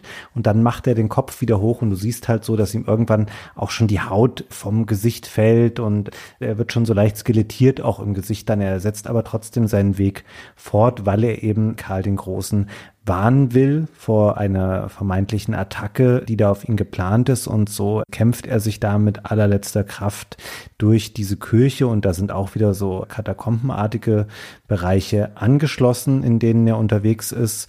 Er schafft es schließlich. Er besiegt dann einen bösen Bischof, der da unterwegs ist, der sich da mit ein paar Monstern in einem Raum aufhält. Da bekommt man Schlüssel und schlurft dann wieder zurück zum Anfangsbereich, in dem man das Kapitel gestartet hat und kann da eine Tür öffnen. Da sieht man allerdings, er ist zu spät. Also Karl wurde ohnehin schon getötet und er wird dann auch umgebracht an dieser Stelle von Pius, der hier wieder auftaucht, der auch in diesem Kapitel übrigens wieder eine menschliche Form angenommen hat. Also weil er mischt sich nicht als Skelettkrieger unter die Menschen, sondern imitiert dann quasi verschiedene Menschen, die in den Kapiteln auftauchen und für das Böse kämpfen und er erledigt da quasi auch Anthony, der allerdings auch nicht wirklich stirbt, sondern dadurch, dass er eben diesen komischen Zombie-Fluch schon auf sich geladen hat, ist er dazu verdammt, auf ewig quasi in dieser Kirche umherzuwandeln und man trifft ihn später auch nochmal wieder wo er allerdings auch dann, also er hat nichts Menschliches mehr an sich, sondern ist dann auch ein Gegner, den man im Spiel treffen kann. Und auch hier gibt es wieder was Cooles, Kapitelübergreifendes, wenn man es schafft, mit Anthony ein bestimmtes Schwert zu finden. Das ist so ein zweischneidiges Schwert.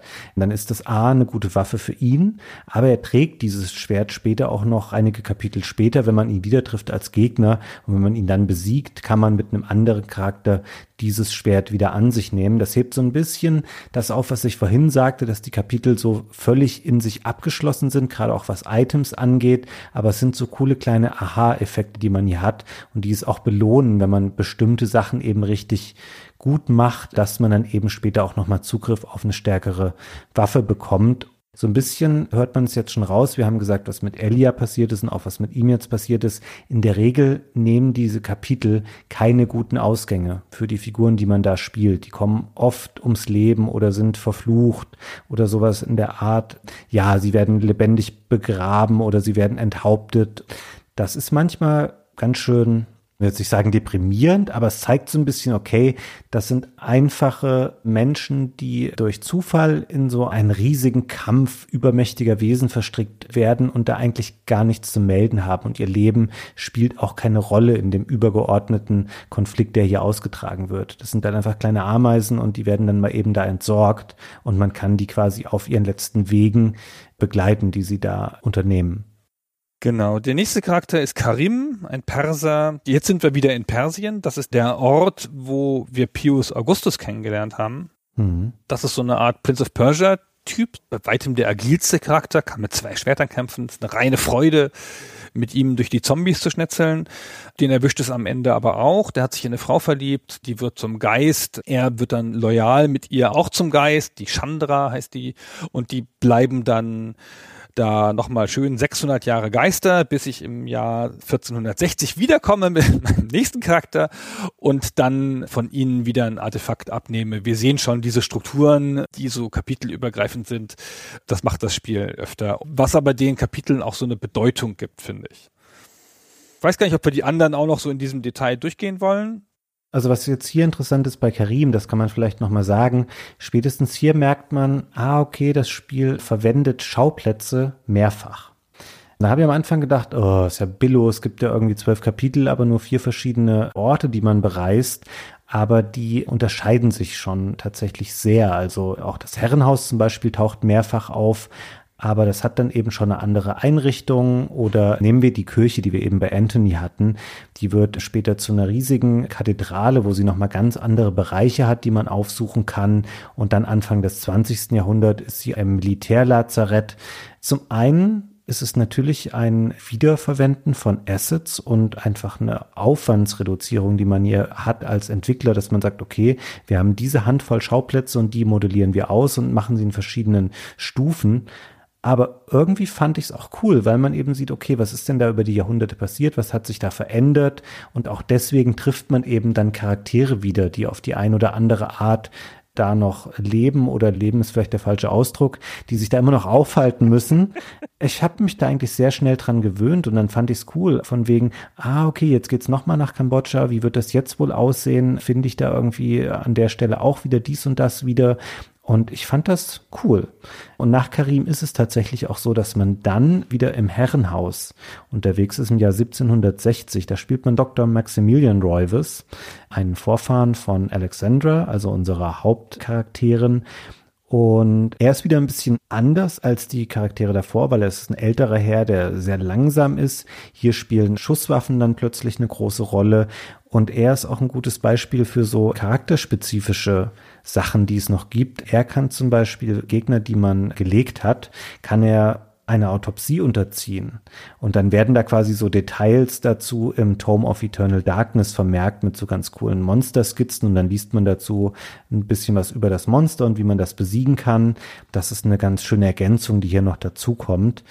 Und es ist eben auch cool zu sehen, okay, was hat das eigentlich mit der ganzen Familie auf sich? Und auch für ihn nimmt das Ganze kein gutes Ende. Er findet dann nämlich so eine Art riesige Stadt unter dem Haus, wo man quasi von so einer Art Balkon dann draufschauen kann und sieht, okay, hier ist einfach eine gigantische Welt, die unterhalb dieses Herrenhauses auf Rhode Island existiert.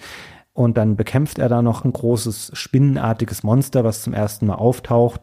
Und dann ist das Kapitel auch geschafft und man sieht ihn dann nach einer Blende noch mal ein paar Monate später, wie er dann in einer Irrenanstalt ist und wirres Zeug vor sich hin brabbelt. Das können wir eigentlich einmal an der Stelle hier kurz einspielen. Da hören wir noch mal ein bisschen von Maximilian Roivis, nachdem er seinen Verstand mehr oder weniger verloren hat. Corpses, lumbering. They are amongst us.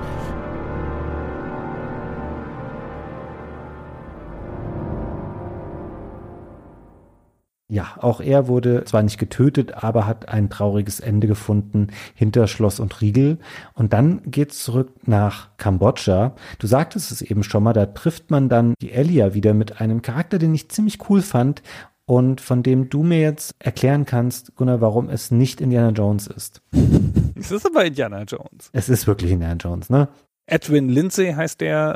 Der hat jetzt mal keine verwandtschaftlichen Beziehungen zu irgendwem, sondern der ist da einfach zufällig hingekommen. Wir sind jetzt mittlerweile im Jahr 1983 und der entdeckt da die ganzen Sachen, bis der halt zufällig dann die Ilia findet. Die gibt ihm die Essenz von Mantarok, sehr wichtig. Und der hat dann noch einen sehr konkreten Auftrag. Der nimmt diese Essenz und er bringt sie in die USA, nämlich zum Großvater Dr. Edward Roivers, zum Großvater unserer Hauptheldin Alex Roivers. Und wir sehen das auch in einer Sequenz und dann wissen wir, wo diese Essenz im Haus versteckt ist und dann kann die Alex in der nächsten Blende hingehen und sie suchen. Edwin hat die interessante Ehre, quasi als einziger Charakter fast heil rauszukommen. So, der stirbt nicht. Der scheint da gut rausgekommen zu sein, hat die Essenz bekommen und heil abgegeben. Sonst ist es auch kein so besonders interessanter Charakter, finde ich. Und der ist halt wieder in Kambodscha unterwegs. Und Kambodscha sieht jetzt auch schon im Jahr 1983 ganz schön anders aus. Mein persönlicher Höhepunkt ist der nächste. Dann sind wir wieder in Frankreich, in der Kathedrale. Das ist dann der Mönch Luther, der dahin kommt, um die Hand von Judas anzuschauen, eine heilige Reliquie, die da gelagert sein soll und der dann rausfinden muss, dass die Inquisition, die da ist, in Wirklichkeit der böse Kult von Pius ist. Also der hat auch noch im Vorbeigehen im Laufe der Zeit die Inquisition erfunden, die spanische, praktisch für ihn. Er muss rausfinden, dass es diese Reliquie gar nicht gibt, sondern dass es nur eine Falle ist, um gläubige Priester und Pilger dahin zu locken. Aber er hat die Gelegenheit, diese Kathedrale zu erforschen, von der wir vorher in dem ersten Kapitel, als wir schon mal in der Kathedrale waren mit Anthony, nur den ältesten Teil gesehen haben. Und jetzt ist dieser älteste Teil abgeschlossen und die eigentliche Kathedrale ist erbaut, wunderschön, also sieht auch wirklich gut aus. Das Spiel ist insgesamt nicht so wahnsinnig super gealtert. Das ist halt ein 3D-Spiel, ein relativ frühes. Aber diese Kathedrale ist super schön gebaut und ist auch ein echt schlüssig gebauter Ort. Ich habe mich da drin gut ausgekannt und habe das gut erforschen können. Das war bei Kambodscha, bei den unterirdischen ganzen Gängen nicht immer so schön. Und hier ist es ein richtiger Moment für mich gewesen, als ich dann den richtigen Schlüssel gefunden habe und dann in den alten Teil der Kathedrale kam. Das war halt der Ort, den ich schon kannte aus dem früheren Kapitel. Also ich finde dieses Recycling, wie man es nennen könnte, eigentlich uneingeschränkt positiv, weil mir das lauter angenehme Wiedersehensmomente eröffnet hat. Ja, ich bin ein bisschen gespalten, was dieses Kapitel angeht, weil, wie du es schon gesagt hast, das Setting ist wirklich schön. Also die Kathedrale zu erkunden macht Spaß. Paul ist allerdings auch so ein lahmer Charakter, der nicht wirklich so kampftauglich ist. Und das fällt einem ein bisschen schwer, nachdem man vorher eben den Edwin Lindsay gespielt hat. Der ist einfach ein cooler Typ, der kann richtig Nahkampf, der kann auch ballern. Und dann fällst du eben wieder auf diesen Mönch im 15. Jahrhundert zurück. Ich fand das ein bisschen anstrengend, weil man dann vom Spiel dann wieder etwas abgeschwächt wird. Aber an sich ist schon ein schönes Kapitel. Wo es war das erste Mal, wo ich tatsächlich ein bisschen lachen musste, allerdings auch darüber, dass hier auch wieder Pius auftaucht. Und ich sagte es vorhin schon mal, dass er häufiger als so ein intriganter Typ auftaucht. Und du hast eben schon richtig gesagt, dass er auch die Inquisition gegründet hat. Und da gibt es ja dann immer auch andere Namen, die aber eigentlich immer sofort erkennbar machen, dass es eben Pius Augustus ist. Hier heißt er, glaube ich, Philipp Augustin. Und davor in dem Kapitel mit Lindsay heißt er auch so ähnlich. Da heißt er, glaube ich, Paul Augustine oder so. Also er variiert immer so ganz leicht seinen Namen und du siehst auch sofort, okay, mit dem Typen stimmt irgendwie was nicht, weil in dem Edwin Lindsay Kapitel, da sieht er auch so ein bisschen aus wie die Nazi-Schergen aus Indiana Jones, also komplett in schwarz gekleidet und so eine ganz fahle graue Haut hatte. Also er gibt sich da nicht sonderlich viel Mühe weil er, glaube ich, auch denkt, dass er überhaupt unbesiegbar ist. Wir sagten ja vorhin, dass Elia diese Essenz von Mentorok erlangen kann früh im Spiel. Das kann sie auch nur deswegen, weil Pius sie vorher nicht tötet. Er trifft die schon mal und sagt so, was willst du denn hier? Da bringt er sie aber nicht um und dann gelangt sie eben noch an diese Essenz und diese Überheblichkeit zeichnet ihn so ein bisschen aus. Und ich fand spätestens hier dann bei Paul Luther, als er da wieder auftaucht, als der Vorvater der Inquisition, fand ich es fast schon ein bisschen lustig tatsächlich. Aber an sich schönes Kapitel und von da aus geht es dann abermals nach Persien. Roberto Bianchi steht an, ist ein, was ist denn sein genauer Job? Ist er ein Vermesser? Ja, ich glaube schon. Er wird Architekt genannt. Ja, sowas in der Art. Und er soll dann, glaube ich, in der vergessenen Stadt in Persien, wo man dann hier wieder ist, verschiedene Räume auf deren Statik überprüfen. Ja, aber wofür macht er das? Das ist so fies. Er ist nämlich in den Dienst gezwungen von einer realen historischen Figur hier, die zweite historische Figur, die hier vorkommt, nämlich Tamerlan, Timur im Englischen. Und den gab es, das ist so ein Mongolenherrscher, ein Eroberer, der hat ein Imperium gegründet in Afghanistan, Iran, Zentralasien da der soll ihm den Turm des Fleisches bauen, den Pillar of Flesh und den bauen die da jetzt. Und auf den historischen Fundamenten dieser vergessenen Stadt, wo wir schon mehrmals waren, wo auch der Pius Augustus war und so, wo das Böse rumsitzt. Und der muss dann da durch die unterirdischen Gänge latschen und da so Statikprüfungen machen. Und diese Statikprüfungen sind einfach nur so, er geht irgendwo an irgendeine Stelle und dann drückt er und dann ist das geprüft und dann sagt er irgendwas von, ja, hier ist es schwierig oder da ist es gut und so. Aber ganz schön an der Stelle, wenn die Statikprüfung gemacht wird, macht das Spiel eine Kamerafahrt. Ja, stimmt. Einmal durch den ganzen Raum, schwenkt durch den ganzen Raum. Und das gibt es ja ganz selten im Spiel und das zeigt halt mal hier im Vergleich zu einem Resident Evil oder so die Stärken einer 3D-Engine. Ja, dann werden die Räume mal in ihrer ganzen Schönheit gezeigt. Und der trifft dann in diesen Gängen irgendwann den Karim wieder, übernimmt von ihm ein Artefakt. Aber auch er kommt nicht heil raus, denn dieser Pillar of Flesh, dieser Turm, ist wirklich so ein hohler Turm, in den lauter Menschen geworfen werden und da dann zu Tode kommen und ihn ereilt dieses Schicksal am Ende dieses Kapitels auch. Ja, es ist ganz schön traurig tatsächlich, was ihm passiert. Ich glaube, ich muss an der Stelle nicht erklären, du hast eben kurz diese historische Figur des Tamerlan genannt. Das ist natürlich Pius Augustus. Natürlich. In entsprechender Verkleidung hier innerhalb des Spiels wieder. Das wird da kurz in der Zwischensequenz gezeigt und der stößt ihn am Ende in diesen Turm herab, wo er dann lebendig begraben wird und somit endet das Leben von Roberto auf traurige Art und Weise. Und es geht direkt wieder zurück nach Amiens, da ist jetzt mittlerweile die Kathedrale im Jahr 1916 zu einem Militärlazarett geworden und man spielt einen sehr kampfkompetenten Charakter namens Peter Jacobs, der da unterwegs ist. Und hier passiert eigentlich nicht signifikant viel Neues, außer dass man am Ende ein großes Monster trifft, was aus so einem Erdloch nach oben steigt in so einen großen Raum innerhalb der Kathedrale. Und ich sagte vorhin, dass der Mönch Paul Luther, dass der nicht so kampfkompetent ist. Wenn der nämlich da reinkommt in seinem Kapitel, dann wird ihm so ganz stumpf am Ende quasi der Kopf abgeschlagen und das Kapitel endet.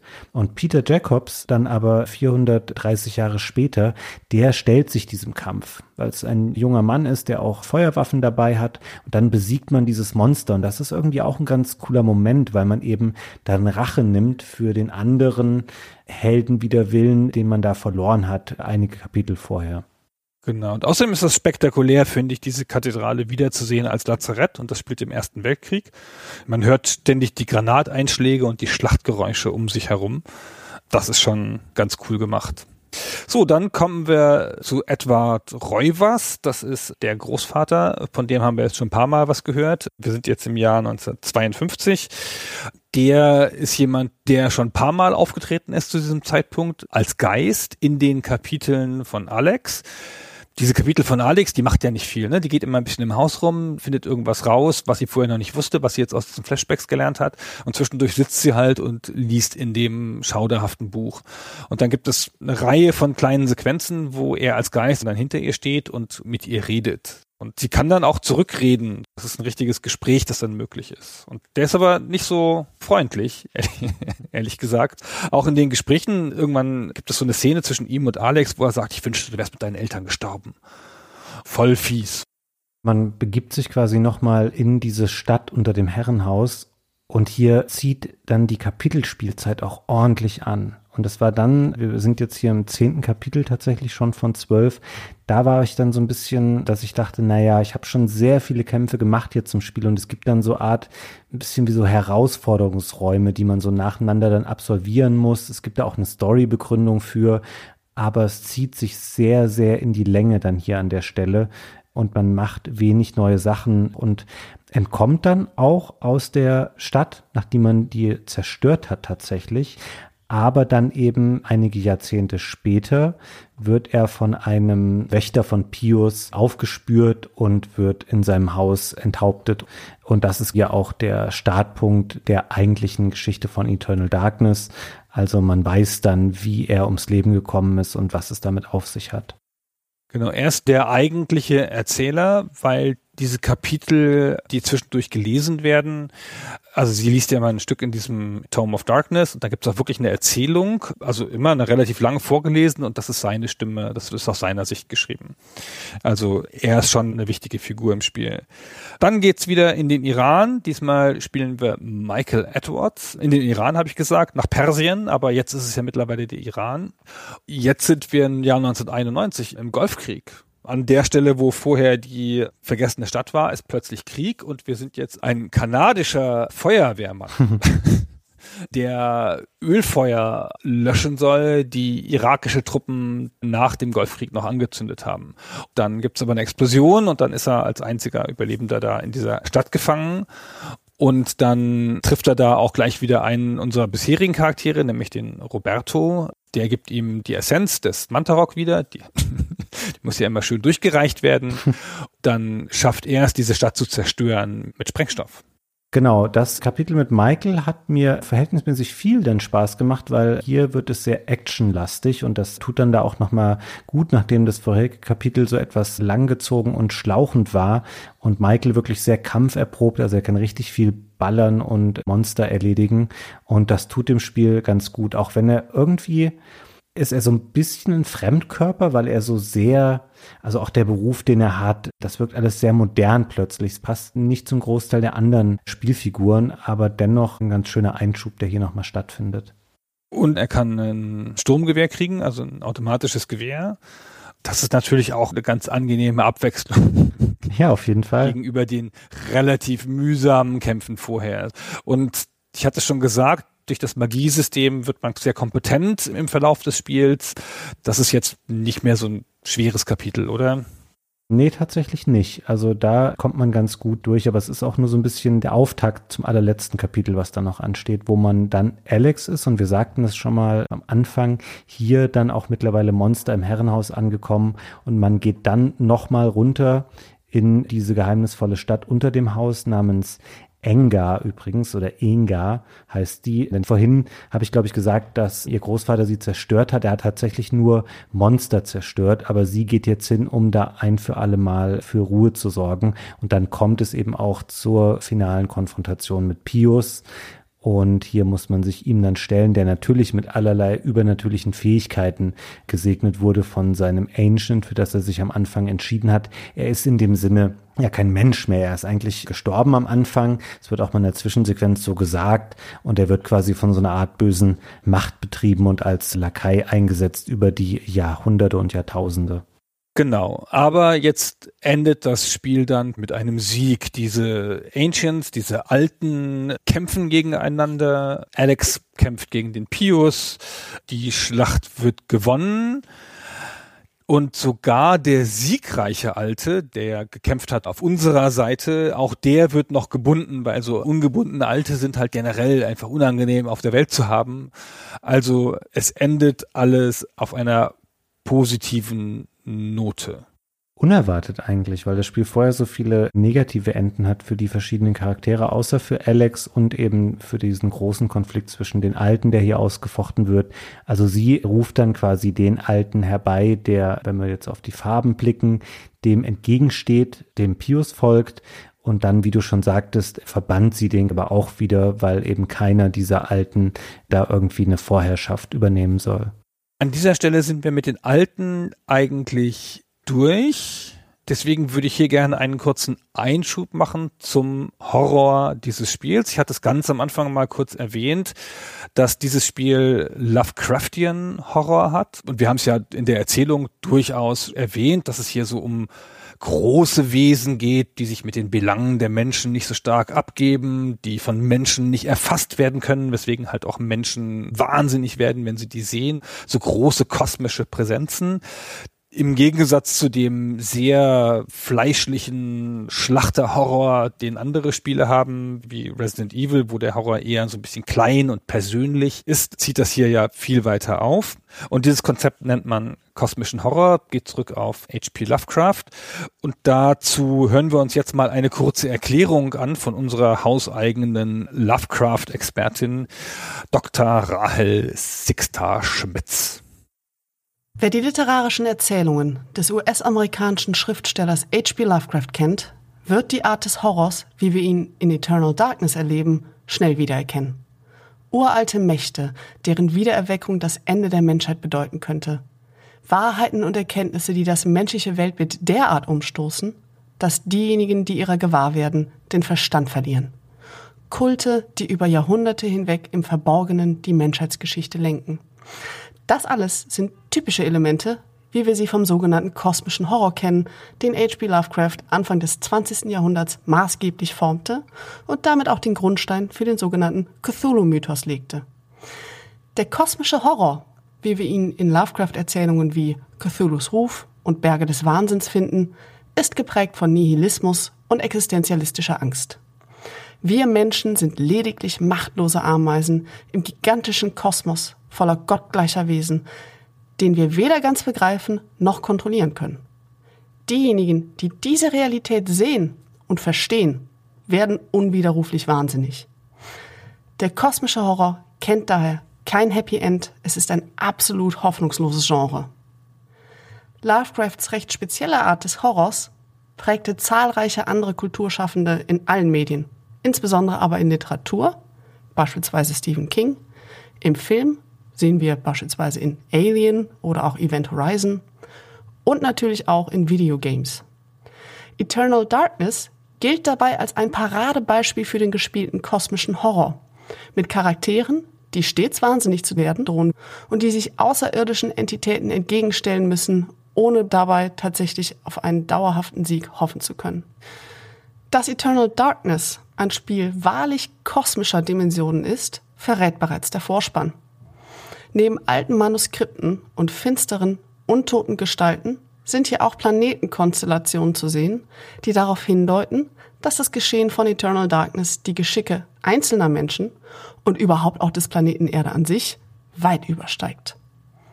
Umso passender ist daher, dass ich als Spielerin mehrere Figuren steuere, deren Handlungen und Schicksale über Jahrtausende hinweg auf obskure Weise miteinander verbunden sind.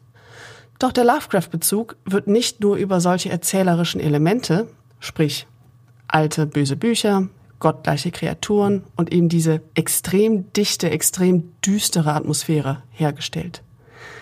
Obwohl das Spiel keine direkte Adaption einer Lovecraft-Erzählung ist und noch nicht einmal explizit auf die Werke des Horrorschriftstellers Bezug nimmt, wenn man einmal von Wortkonstruktionen wie Chaturga absieht, die sich eindeutig augenzwinkert ein Vorbild an Lovecraft nehmen, gilt Eternal Darkness daher völlig zu Recht als eines der Cthulhuidesten, also Lovecraft-typischsten Games aller Zeiten. So, vielen Dank. Glaube, wir verstehen es hier ein bisschen besser. Das ist hier nicht Lovecraft in seiner puren Form, weil es werden die Namen, die Lovecraft eingeführt hat, so typische Wesen wie Schutt, Nigurat oder Cthulhu werden hier nicht direkt erwähnt, sondern das Spiel hat eigene ähnliche Entitäten erfunden und es macht sie auch ein bisschen zugänglicher, als es im Lovecraft-Konzept so vorgesehen ist. Der Pius zum Beispiel spricht ja mit denen großen Alten aus den Lovecraft-Erzählungen hätte man nicht sprechen können, aber das macht das hier erzählbarer für so eine Geschichte und anfassbarer. Das ist, glaube ich, die richtige Entscheidung gewesen aus der narrativen Perspektive. Wo hat denn der Lovecraft gewohnt? In Rhode Island. Sehr gut, genau. Das ist natürlich eine Anspielung, dass das hier zu großen Teilen in Rhode Island spielt. Das ist natürlich eine Anspielung auf Lovecraft. Ja, das Spiel ist dann nicht so super subtil, was diese Vorlagen angeht. Es gibt ja auch am Anfang diesen nee. etwas inkompetenten Polizisten, den Alex trifft, als sie im Herrenhaus ankommt. Weißt du, wie der heißt im Spiel? Lagras? Ja, richtig. Aber ich weiß nicht, worauf es anspielt. Peinlich. Das ist Call of Cthulhu. Ah, ja. Da gibt es auch einen, der so heißt. Und ja, ansonsten außer Lovecraft ist natürlich noch Edgar Allan Poe eine große Inspiration. Das geht so weit, dass das Spiel tatsächlich im Intro schon eröffnet mit einem Zitat aus einem Gedicht von Edgar Allan Poe. Das wird da auch vorgelesen, dieser Auszug. Das können wir uns auch einmal an der Stelle ganz kurz anhören, weil es schon ein stimmungsvoller Auftakt auf jeden Fall ist. Deep into that darkness peering, long I stood there, wondering, fearing, doubting. Das ist in der deutschen Übersetzung in etwa düster in das Dunkel schauend, stand ich lange starr und grauend. Da fehlt die zweite Hälfte, die eigentlich noch diesen Satz komplettiert. Das geht dann eigentlich noch weiter. Träume träumend, die hienieden nie ein Mensch geträumt vorher. Da hat man sich nur für die erste Hälfte entschieden, was aber auch okay ist. Warum? Weiß ich auch nicht genau. Das fehlt mir so, zumal das ja auch passt, ja, im Englischen. Dreaming dreams no mortal never dared to dream before. Das passt doch zu dieser Art von Horror. Das stimmt, aber ich glaube, wenn du nur die erste Hälfte hast, das mit dem ich starre in die Dunkelheit und stehe lange da und hab Angst und zweifle und dann lässt du aber offen, was danach noch kommt, dann ist das so verheißungsvoll und es kann sich in so viele Richtungen entwickeln und es könnte auch was ganz anderes passieren oder sich da anschließen als das, was eigentlich von Poe an der Stelle intendiert war und ich glaube, deswegen haben sie bewusst die zweite Hälfte ausgelassen. Das bekannteste Spiel zum Thema Lovecraft ist kein Computerspiel, sondern ist ein Pen-and-Paper-Rollenspiel. Das heißt Call of Cthulhu und es ist von der Firma Chaosium, eine Rollenspielfirma, die hält auch die Rechte an dem Konzept, Spiele zu Cthulhu zu machen oder Spiele zur Lovecraft-Welt zu machen. Lovecraft ist schon seit Ewigkeiten oder seit immer, glaube ich, gemeinfrei. Deswegen kann jeder einen Lovecraft-Roman schreiben und die Namen Cthulhu und so weiter alle verwenden. Das ist kein Problem. Aber Spiele dazu zu machen, erfordert eine Lizenz. Deswegen sind die Spiele, die sich explizit auf Cthulhu beziehen, in der Regel halt von Chaosium lizenziert. Wir hatten ja zum Beispiel schon das Spiel Shadow of the Comet besprochen, das genauso ein Spiel ist. Hier gibt es keine Lizenz, deswegen sind die Namen anders, aber es gibt eine ganz, ganz, ganz starke Anleihe aus dem Rollenspiel und das ist der schon hier mehrfach genannte Sanity-Wert. Das 1981 erschienene Spiel Call of Cthulhu führt diesen Wert erstmals ein. Da laufen nämlich die Charaktere rum, die haben halt so Rollenspielwerte, die halt auch gewürfelt werden. Und einer von denen ist halt der Sanity-Wert und der funktioniert genauso wie im Spiel also grundsätzlich genauso wie im Spiel, man wird einfach immer weiter verrückt, je nachdem, was man Schlimmes sieht, weil die Charaktere in Call of Cthulhu sind auch alles normale Menschen, die man da spielt. Und da ist halt das Spiel vorbei, wenn man zu viel Horror erlebt hat, dann stirbt der Charakter. Hier wird ja nicht gestorben so richtig nur durch den Sanity-Wert, sondern hier in diesem Spiel muss ja erst der rote Lebensenergiebalken auf Null fallen. Es ist erstaunlich, Gunnar. Wir haben es jetzt etwa anderthalb Stunden lang geschafft, darum rumzutanzen, um diese Frage, was passiert denn eigentlich, wenn diese grüne Sanity-Anzeige immer weiter absinkt oder irgendwann auch auf Null fällt. Also ich meine, bei der Lebensenergie und der Zauberenergie ist es klar, was die für Auswirkungen haben. Das kennt man aus einer Million anderen Spiele. Aber was hat es hier in Eternal Darkness auf sich mit dieser grünen Leiste? Wie wirkt die sich auf das Spiel aus? Das ist das Killer-Feature dieses Spiels. Ja, finde ich gar nicht. Doch. Nein, das ist ein originelles Ding. Es stand in jedem Preview. Es stimmt auch. Es ist auch wichtig, dass wir das hier umfassend erklären. Aber ich finde nicht, dass es das Spiel so krass beeinflusst. Aber das können wir im Nachgang gleich nochmal sagen, wenn du einmal erklärt hast, wie es sich dann nur auswirkt. Also Grundsätzlich verändert sich das Spiel subtil mit dem sinkenden Wert, indem es an die Wahrnehmung der Figur und die Wahrnehmung des Spielers geht. Die Level verändern sich. Da, wo vorher ein Bild an der Wand hing, das eine liebliche Landschaft zeigte, gehst du hin mit einem niedrigen Sanity-Wert, plötzlich ist da eine Höllenlandschaft. Im Herrenhaus steht so eine kleine Büste auf einer der Kommoden wenn du da mit vollem Sanity langläufst, ist da halt einfach eine Büste. Wenn du mit niedrigem Sanity-Wert dran langläufst, fängt sie an, dir hinterher zu gucken. Super gruselig auf eine subtile Art. An manchen Stellen läuft Blut von den Wänden. Und das Allerschlimmste ist, der Sound verändert sich. Wo es vorher einfach einen unaufdringlichen, ruhigen Teppich gibt, fangen jetzt Geräusche an. Es wird geklopft, man hört Schreie, die eigene Figur fängt an zu wimmern. Super unangenehm. Dieses Klopfen macht mich ganz kirre. Ja. Das ist ganz schlimm. Du gehst auf eine Tür zu und plötzlich klopft es, so als würde jemand von der anderen Seite anklopfen. Es verändert sich halt einfach die Wahrnehmung. Und das driftet dann ab in eine Reihe von noch viel spektakuläreren Effekten. Ich habe jetzt mit Absicht nur die einfachen gesagt. Also es kann auch sein, dass das Spiel umgedreht wird. Du kommst halt in einen neuen Raum und läufst an der Decke lang. Und das ist schon ein spektakulärer Effekt, weil die mussten ja dann den Raum nochmal neu bauen. Einfach nochmal komplett neu in der Engine diesen Raum bauen, nur um ihn in diesem Effekt anders darstellen zu können. Ja, stimmt. Das sind noch tatsächlich die einfacheren Sachen. Es gibt auch Sachen, die unmittelbar dann Einfluss auf Handlungen nehmen, die du machen kannst. Zum Beispiel, wenn du gerade einen Zauber sprichst, mit dem du dich heilen willst, aber deine geistige Gesundheit ist sehr niedrig, dann kann es auch passieren, dass durch den Heilspruch dein Körper explodiert und dann nur noch auf einmal deine Beine da stehen und dann gibt es diesen weißen Blitz, der immer die Auflösung des aktuellen Sanity-Effekts ist und du stehst dann wieder da, aber zumindest die ersten ein, zwei, drei Mal erschreckst du dich richtig darüber. Die Sachen, die wir bisher beschrieben haben, sind eher Sachen, die sich auf die reine Spielwelt beziehen und die den Charakter betreffen, der sich darin bewegt. Es gibt aber auch Effekte, die bewusst dann durch die vierte Wand brechen und dir selber vorgaukeln wollen, dass du jetzt vor dem Fernseher verrückt wirst. Und das ist heute teilweise ein bisschen putzig, was da so gemacht wird, weil wir natürlich auch alle sehr viel mehr Sachen gesehen und gespielt und erlebt haben.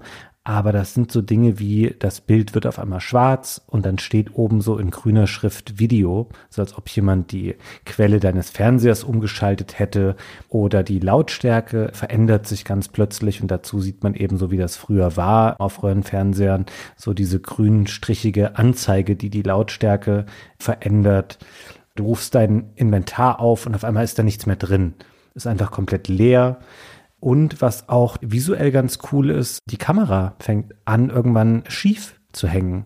Also du bekommst so ganz schräge Blickwinkel auf die Spielwelt und manchmal wackelt die dann auch so ein bisschen, so als ob sie versucht, sich wieder in die Gerade zu bewegen, damit das Spiel wieder normal aussieht. Und eine Sache, die ganz berühmt ist und auch ein bisschen gemein tatsächlich, wenn man speichern möchte mit niedrigem Sanity-Wert, kann es passieren, dass das Spiel dir so eine Frage einblendet von wegen, hey, bist du dir sicher, dass du alle Spielstände löschen möchtest? Und es ist egal, ob du dann Ja oder Nein machst. Das Spiel zeigt dir dann an, ah ja, vielen Dank, alles gelöscht, alles klar. Auch das natürlich ein Sanity-Effekt, der einmal funktioniert und danach dann nicht mehr. Aber findet es schon gerade auch für die damalige Zeit bemerkenswert und umso bemerkenswerter, weil wir hier ein Spiel von Nintendo vor uns haben. Und ich finde, dem Spieler sowas zu suggerieren, was im schlimmsten Fall ja dazu führen kann, dass der irgendwie aufspringt und seine Memory Card schnell aus der Konsole zieht, weil er denkt, nein, da wird alles gelöscht. Das finde ich schon überraschend, dass sie das so ins Spiel bekommen haben. Dennis Dyack, der Kopf hinter dem Spiel, hat auch in einem Interview mit IGN beschrieben, dass Nintendo da große Probleme mit hatte. Wir haben uns vorher um ein Interview mit Dennis Dyack bemüht. Es hat aus Termingründen nicht geklappt, leider, also nicht mehr rechtzeitig für diese Folge. Deswegen übernehmen wir jetzt hier eine kurze Stelle aus dem IGN-Interview, wo er erklärt, wie Nintendo auf diese Idee reagiert hat, damit man mal seine Stimme gehört hat. So Mr. Miyamoto sat down with a bunch of engineers and said, Dennis, what if someone looks at that, gets really angry, and throws their, you know, GameCube against the wall because they think it's bugged out? He goes, is that our fault? And it caught me. I didn't, I was like, I don't know, maybe. And he goes, well, what do we have to do for customer service for that? Have you thought of that? And I was like, I haven't. He goes, have you ever seen anything like this before? And I was like, no. And he goes, well, what do you think? I said, I think because you're saying, have you ever seen this before? That we should do it because I don't think anyone has done nice. it before. And he sat back and everyone looked around and they're like, we think this is very risky, but we'll do it. Natürlich hat Nintendo großer Panik drauf reagiert. Was ist, wenn wir da Servicefälle daraus erzeugen, wenn Leute ihren Gamecube an die Wand werfen und dann auf uns sauer sind und bei der Hotline anrufen? Was soll man denen denn dann sagen? Das ist aber auch schon der spektakulärste Effekt. Ich hatte den genau ein einziges Mal im Spiel. Und ich glaube auch, das ist so geplant, dass er nur einmal kommt. Die anderen Effekte wiederholen sich ständig. Den Videoeffekt hatte ich genau einmal und das Löschen hatte ich einmal und dann gibt es noch so eine Art Bluescreen-Effekt, als wäre da eine Konsole abgestürzt. Den hatte ich zweimal. Also kann sein, dass es doch nicht so perfekt ist. Es kann sein, dass ich die in den zwei Durchläufen jeweils hatte, in denen ich es gespielt habe. Es mag schon sein, dass bestimmte Sachen wirklich nur einmal gezogen werden. Ich hatte auch einmal eine Sache, die hatte ich komplett vergessen. Da spielst du einen bestimmten Teil des Spiels und dann kommt irgendwann so ein Bildschirm, so wie am Ende von Demos immer gezeigt wird, so eine Grafik so, hey, vielen Dank fürs Spielen bis zu dieser Stelle. Weiter geht's in Eternal Darkness und dann steht da nicht mehr Sanity's Requiem, was der Untertitel des Spiels ist, sondern was anderes. Und es wird dir suggeriert, du hättest nur so eine Vorabversion gespielt und im zweiten Teil geht's dann weiter. Auch witzig tatsächlich. Hatte ich auch komplett verdrängt. Es ist ganz interessant, was das Spiel damit macht und wie oft es das macht. Also es gibt halt ein Dutzend Effekte. Du willst schießen und der Charakter dreht sich um und schießt in die Kamera und dann ist sie halt gesplittert wie beim James Bond Vorspann. Oder du läufst da irgendwie lang und dein Kopf fällt ab. Und dann kannst du ihn aufnehmen, in die Hand nehmen. Ja, stimmt, ja. Total super.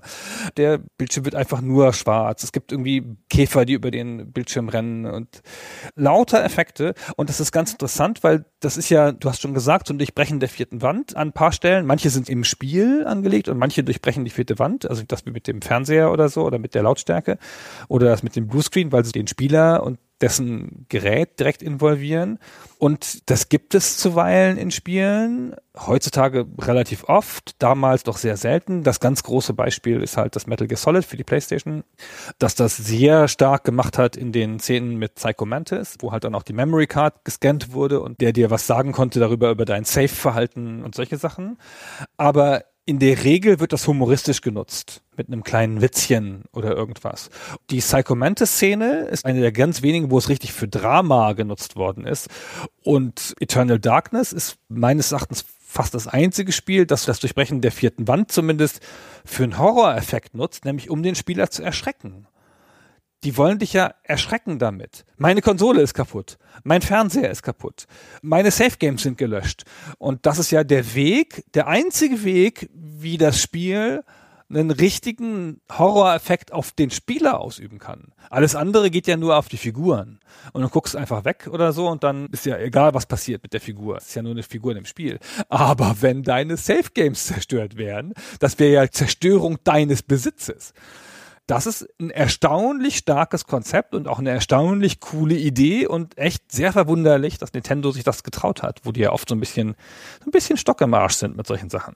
Ja, kann ich sogar nachvollziehen an der Stelle auch, weil es gab einfach kein Beispiel dafür, wo sowas mal vorher gemacht wurde. Gerade diese Geschichte mit von wegen korrupte Memory Card, also das ist ja ein reales Ärgernis. Ich meine, wie viele Spielstände haben wir früher verloren an irgendwelche windigen Speicherkarten für PlayStation und andere Konsolen der 90er? Das war ja ein Albtraum, wenn auf einmal dein Spielstand von Final Fantasy weg war oder so. Das gab's ja alles wirklich und ich finde das eine coole Integration. Wie du schon sagtest, es gibt ja sonst nicht so viele Möglichkeiten, den Spieler vor dem Bildschirm wirklich mal zu packen. Klar, du kannst alle Nase lang irgendwelche Jumpscares verbauen, aber da ist das wirklich hier eine hochwertigere Lösung und das Spiel schreckt davor eher zurück, so Sachen zu machen, wie dann, dass einmal, keine Ahnung, ein Monster riesengroß vor dir erscheint und du sollst dich da kurz einmal zusammenzucken. Das gibt es auch als Sanity-Effekt, zum Beispiel an einer Stelle, wenn Alexandra in eine Badewanne schaut im Herrenhaus, dann sieht sie sich selber als Leiche da drin liegen und da springt die Kamera ganz schnell ran und sie badet da im Blut und dann ist die Leiche wieder weg. Aber es macht das Spiel wirklich selten, sondern es benutzt dann eher solche Sachen, um zu versuchen, beim Spieler so Panik zu erzeugen.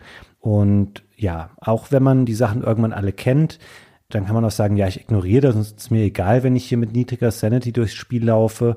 Aber das lässt das Spiel dann auch nicht zu, weil wenn du deine geistige Gesundheit aufgebraucht hast, dann fängt es nämlich an, deine Lebensenergie zu fressen. Ein bisschen auch als Parallele vielleicht zum Pen-and-Paper-Rollenspiel. Also nicht so gravierend. Du stirbst ja hier nicht, wenn die leer ist, aber es fängt dann eben an, deine Lebensenergie zu beschädigen, wenn du dich nicht darum kümmerst. Und an der Stelle könnte ich mir mit der Frage, ja, wie macht man das denn, Gunnar? Wie füllt man denn seine geistige Gesundheit wieder auf? Selber eine super Brücke zu den Zaubersprüchen bauen, weil wir müssen ja natürlich noch über dieses elementar wichtige Gameplay-Feature des Spiels sprechen, weil bisher, was wir gesagt haben, ist ja noch sehr stark auf einem klassischen Survival-Horror-Fundament aufgebaut. Ja, genau. In dem Magiesystem verlässt es dieses Fundament dann und macht was ganz anderes, was man eher in einem Rollenspiel erwarten würde. Auch nicht in einem Action-Adventure typischerweise, sondern in einem Rollenspiel. Ich möchte noch ganz kurz sagen, dass das Sanity-System patentiert wurde, vier Jahre nach Erscheinen des Spiels, von Nintendo erstaunlicherweise. Aber die Menschen, die das Patent tragen, sind alle Silicon Knights Mitarbeiter. Aber das Patent lag bei Nintendo. Und das ist selten kopiert worden, diese Idee. Also es gibt dann modernere Horrorspiele wie Amnesia Dark Descent macht das auch auf eine ganz zarte Art. Der Charakter fühlt sich unwohl und macht ein bisschen mehr Lärm, wird von Monstern leichter gesehen und ein bisschen, ein bisschen fahriger und lässt sich schwerer steuern und so. Aber so krass viele Effekte in dieser Breite und auch mit diesen die vierte Wand durchbrechenden hat nie wieder ein Spiel gemacht. Das ist eigentlich fast ein bisschen schade. Aber gut. So, ja, ich glaube, weil sie halt so viele Effekte da schon drin hatten und du würdest immer so sehr darauf reduziert werden, dass Leute sagen, na ja, das hat ja Eternal Darkness schon 2002 gemacht. Diese Granate kannst du halt einmal richtig zünden und dann knallt die auch gut, aber es lässt sich nicht gut imitieren später. Ah, das ist ein guter Punkt. Schön gesagt mit der Granate, die man nur einmal zünden kann. Das habe ich mir gerade spontan ausgedacht, aber ich dachte dann auch so, ja, passt ganz gut in dem Kontext. Ja, das stimmt. Möchtest du noch was sagen zu den Sanity Effects oder wollen wir einmal weitergehen? Nee, ich bin jetzt dann doch fertig. Ich wollte nur noch die Information unterbringen, dass es patentiert ist, was ich echt lustig finde, dass die dafür ein Patent sich geholt haben. Mhm, das stimmt. Vielleicht ist es auch deswegen nicht so oft vorgekommen, weil Leute Angst hatten, das Patent zu verletzen und dann verklagt zu werden von einem Milliardenkonzern, was natürlich nur so ein Mittel ist. Nintendo ist nicht eine Firma, mit der man sich gerne vor Gericht anlegen möchte. Alle großen Firmen sind da irgendwie schwierig, glaube ich, aber ja, Nintendo hat auch schon das eine oder andere Verfahren geführt. Springen wir zu meiner Frage zurück, die ich mir eben selbst gestellt habe. Ja, zum Magiesystem. Wie heilt man denn oder wie füllt man denn seine Sanity-Anzeige wieder auf, wenn gerade keine Gegner in der Nähe sind, die man erledigen kann, damit man da wieder was zurückerlangt? Es gibt einen Heilzauber. Ich beziehe mich jetzt hier mal auf die englische Version, weil ich die primär gespielt habe. Da ist es der Recover-Zauber. Erholung heißt der im Deutschen. Ah, okay. Damit kann man die drei zentralen Ressourcen wieder auffüllen, also Gesundheit, magische Energie und Verstand. Und das ist einer der frühen Zauber, die man im Spiel findet. Es gibt derer zwölf. Ich habe vorhin schon mal ganz kurz anklingen lassen, dass die ganz am Anfang in den ersten Kapiteln nicht so eine große Rolle spielen, weil man überhaupt erstmal zu einem Kapitel kommen muss, wo man die Zutaten dafür findet. Und das sind Runen. Ein Zauberspruch besteht aus mehreren Elementen. Das sind zum einen jeweils zwei Runen. Die tragen auch so sehr klangvolle Namen, die so nach etwas anderer Welt als unserer Welt klingen. Also zum Beispiel Antorbok oder Magomor oder Santak. Narokat. Das sind die Namen dieser Runen, die man findet. Und man kombiniert jeweils zwei Runen mit einem Magiezirkel. Das ist so ein bisschen was wie die Kraft, die dieser Zauber dann haben wird. Das gibt es mit drei Punkten, mit fünf Punkten, mit sieben Punkten. Und man findet jeweils diese magischen Zirkel, die effektiveren natürlich erst später im Spiel. Das kommt noch dazu. Und dann eine Rune, die die Ausrichtung bestimmt. Und hier sind wir wieder bei den drei Ancients. Das heißt, ich kann jede Magie dann quasi grün, blau oder rot wirken. Rot heißt dann, ich benutze die Alignment, also die Ausrichtungsrune von Chaturga. Das ist der rote Ancient von Ulioth. Das ist blau oder Xelotath. Das ist grün. Und je nachdem, welche dieser Runen ich hier verwende, verändert es den Effekt. Um mal bei diesem Erholungszauberspruch zu bleiben, wenn ich die grüne Rune hier mit reinmische, dann fülle ich damit wieder meine geistige Gesundheit auf. Mit Rot ist es meine Lebensenergie und mit Blau könnte ich meine magische Energie auffüllen, ist aber Quatsch. Weil ich verbrauche für das Aufsagen dieses Spells auch die gleiche Menge an Magieenergie, die ich mir selber wieder zuführen würde. Echt, die gleiche Menge? Ich dachte, man gewinnt ein bisschen. Das wäre richtiger Quatsch. Aber die Art und Weise, wie es funktioniert, dass man die Magie wieder auflädt, ist noch größerer Quatsch. Das kann ich kurz mal einschieben, bevor wir zu den anderen Zaubersprüchen kommen. Denn Zauberenergie regeneriert man im Spiel, indem man sich bewegt. Das sagt das Spiel einem auch gleich am Anfang so, wenn das Magiesystem eingeführt wird. Das heißt, wenn ich einfach in einem Raum, wo keine Gegner sind, ein bisschen im Kreis laufe, dann lade ich meine Magie wieder auf und könnte dann sagen, cool, Magie wieder aufgeladen, jetzt heile ich meine Lebensenergie und meine Sanity. Und das reduziert irgendwann, wenn man das einigermaßen exploitet, sehr das Auftreten von Sanity-Effekten, weil man einfach selber immer in der Hand hat, wie gesund man physisch und geistig sein möchte. Aber Mai, irgendwie mussten sie das machen, wie man die Magie wieder auflädt. Ja, es ist ein bisschen komisch, weil das Spiel verlässt da den sicheren Boden von Survival Horror endgültig. Ja. Weil wir haben es in der Resident Evil Folge schon deutlich gesagt und auch in dieser Folge ein paar Mal angedeutet. In Survival Horror Spielen geht es um Ressourcenknappheit. Ja, das ist eins der ganz wichtigen Features von solchen Spielen. Man soll ja ein Gefühl von Angst, Verlorenheit, Unterlegenheit gegenüber den Gegnern haben. Und das hat man nicht, wenn man unbegrenzte Ressourcen hat. Und dieses Aufladen der Magie ist quasi eine unbegrenzte Ressource, weil du kannst diese Magie umwandeln in die beiden anderen Werte, also wie so ein Umrechnungskurs, ja, wie eine Währung funktioniert das und kannst immer, wenn du ein bisschen Zeit einsetzt und einfach irgendwo stumpf wartest, also natürlich nicht wartest im Sinne von sitzen, also du darfst den Gamecube nicht verlassen in der Zeit, bewegt sich der Charakter nicht. Das wird auch der Grund sein, warum du dich bewegen musst, dass du das Pad nicht außer Hand legen kannst dabei, als kleine Strafe für dein cheesiges Auffüllen. Dann kannst du wieder mit voller Kraft in den nächsten Raum gehen und eigentlich kann man, wenn man mit voller Kraft reingeht und volle Magieenergie hatte vorher, auch noch seine Waffen verzaubern. Und wenn man seine Waffen verzaubert hat in der richtigen Farbe, ich komme gleich noch dazu, dann gibt es nicht so viele Gegner im Spiel, mit denen man nicht fertig wird oder nicht leicht fertig wird. Wenn du voll aufgeladen bist und noch deine Waffe in der richtigen Farbe verzaubert hast, dann wirst du mit denen schon fertig. Was heißt richtige Farbe? Du hast es schon gesagt. Man kann immer eine Rune der Ausrichtung widmen, welchem großen Alten man den Spruch widmen will. Du hast von dreien gesprochen, aber Mantarok hat auch eine eigene Rune. Ah, stimmt. Das ist dann die lila Farbe und Mantarok hat immer so eine Sonderfunktion. Du hast es hier gesagt, die drei Runen hier sind jeweils ein Wert beim Heilzauber und die Mantarok-Rune halt zwei Werte gleichzeitig, nämlich Lebensenergie und Sanity. Ist also ein bisschen praktischer dabei.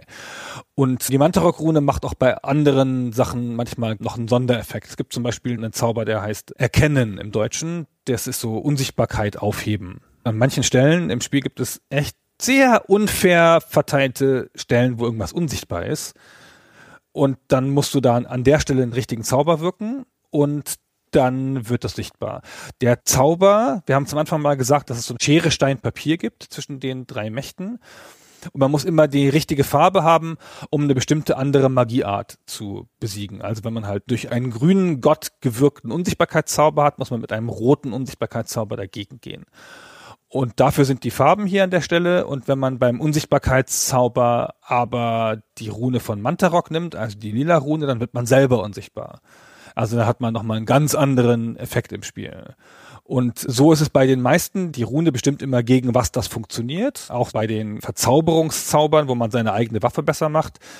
Wenn der Gegner blau ist, dann musst du halt da mit rot dagegen gehen und deine Waffe rot verzaubern oder halt mit der Montarok-Rune. Der geht, wie gesagt, gegen alles.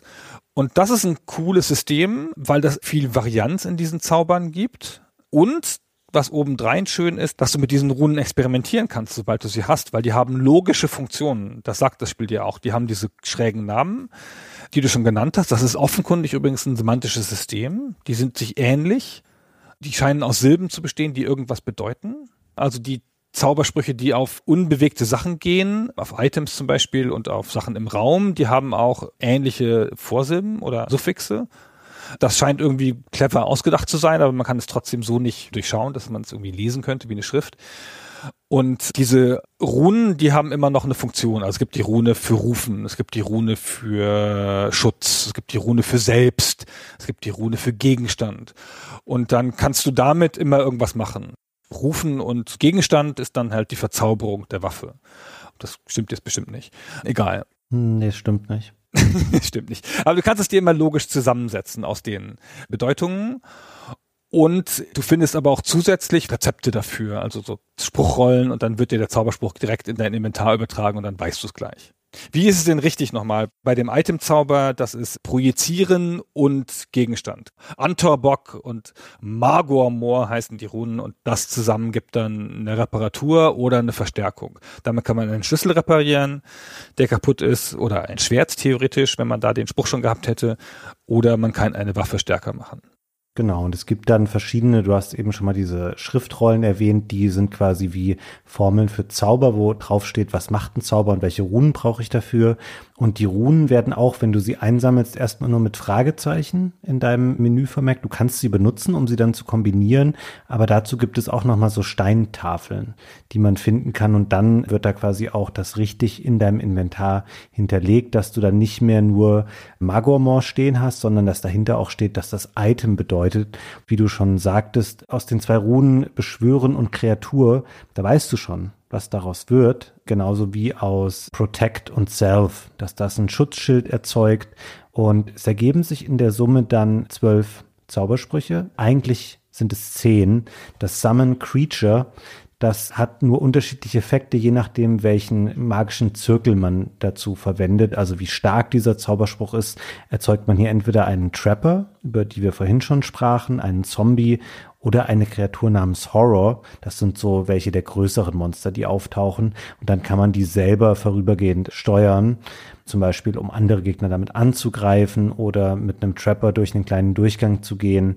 Also das ist quasi eigentlich dreimal der identische Zauberspruch. Die anderen sind wirklich unterschiedlich und alle auch nachvollziehbar und sinnvoll. Also es gibt auch so Sachen wie Dispel Magic, das löst magische Barrieren auf, die um Gegner oder um bestimmte Gegenstände bestehen, damit man da durch kann. Oder man kann mit Damage Field eine eigene magische Barriere erzeugen, die dann Feinde beschädigt, wenn die eben die entsprechend gegensätzliche Farbe haben. Tatsächlich sind es aber so eher die Sachen, die man schon am Anfang findet, also das Erholen, das Verborgenes aufdecken und eben dieses Verzaubern von Items, was man sehr, sehr häufig verwendet, eben weil die auch vielseitig einsetzbar sind oder ihr Effekt einfach häufig benötigt wird. Und ein bisschen aus dieser Beschreibung heraus wird jetzt, glaube ich, auch klarer, was wir vorhin beschrieben haben, dass man bestimmte Kenntnisse aus den Kapiteln mitnimmt und die auf Alex übertragen werden. Weil sie hat ja immer bei sich im Herrenhaus das Tome of Eternal Darkness liegen und das brauchen ja die anderen Charaktere auch immer erst, bevor sie die Magie wieder wirken können. Das haben wir noch gar nicht erklärt. Jeder Level fängt an damit, in den ersten Minuten findet der Charakter das Tome of Eternal Darkness irgendwie also auch indem er dahin gebeamt wird oder so. Es ist immer diese gleiche Szene, die da entsteht. Und erst ab da hat er diese Zauberfähigkeit. Und wenn er das zum ersten Mal aufnimmt, das Tome of Eternal Darkness, dann gibt es auch immer so eine Art Mini-Rückblende, so zwei, drei, vier Sekunden lang, tschak, tschak, tschak, tschak, indem man die anderen Charaktere sieht, die das schon gehalten haben. Genau. Was ich sagen wollte, ist, dass man jetzt vielleicht auch eher versteht, wie das Herrenhaus rund um Alex dann beeinflusst. Also, wenn man den Verzauberungsspell hat, dann kann sie den Schlüssel fürs zweite Obergeschoss reparieren, der ihr sonst ursprünglich zerbrochen ist, als sie versucht, dort aufzuschließen. Dann kann sie diesen Schlüssel reparieren. Sie kann später mit dem Reveal Invisible Spell ein Schloss sichtbar machen, das sich an einer Kommode befindet. Und darin findet sie dann zum einen einen Revolver und zum anderen wieder eine Kapitelseite, die das nächste Kapitel auslöst. Und das ist super schön gemacht, weil es ein einfacher Mechanismus ist. Es ist relativ häufig recht klar, was man mit Alex dann machen soll. Und man hat immer gleich eine Idee von wegen, ah, okay, jetzt habe ich hier den und den Zauberspruch gelernt, den könnte ich doch vielleicht im Haus so und so verwenden. Und meistens funktioniert das dann auch so. Also wenn man einigermaßen smart ist, dann gehen diese Alex-Abschnitte zwischen den Kapiteln immer relativ schnell. Man guckt dann nochmal nach von wegen, naja, was habe ich denn jetzt hier aus diesem Kapitel an neuem Zaubertalent mitgenommen? Und dann kommt man schon relativ schnell darauf, wie man das im Haus verwenden kann, um sich hier einen neuen Weg zu öffnen. Und generell ist es ein wirklich komplexes, aber auch nachvollziehbares Magiesystem, das hier verwendet wird. Das erweitert das Spiel so deutlich über das ja rumlaufen, ein bisschen schlagen und schießen und hier mal ein einfaches Rätsel lösen.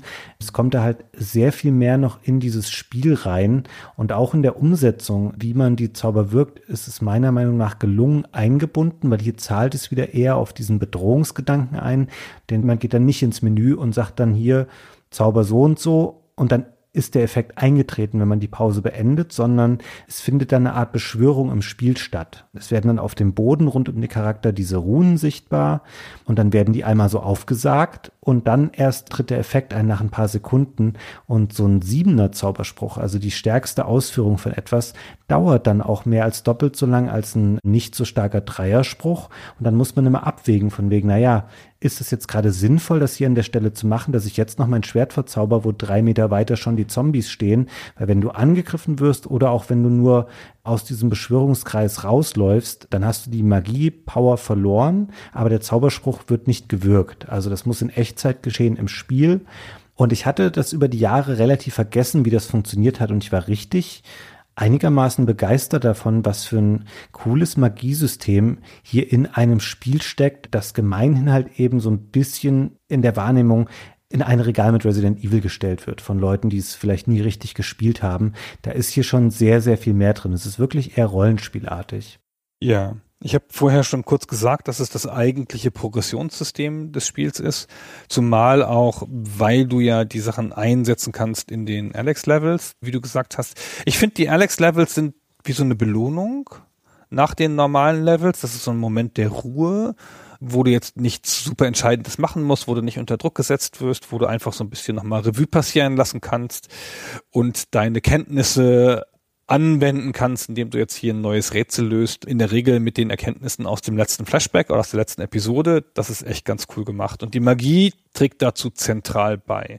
Die ist insgesamt auch gut gelungen. Es gibt eine Reihe von Zaubersprüchen, die sind wirklich nur um Rätsel im Spiel zu lösen. In der Regel diese Beschwörungszauber aber auch, dass du Schutzschilde, magische Schutzschilde wegnehmen musst mit so einem Magievertreiben-Effekt. Das sind in der Regel Sachen, wo du sie in der Welt einsetzen musst.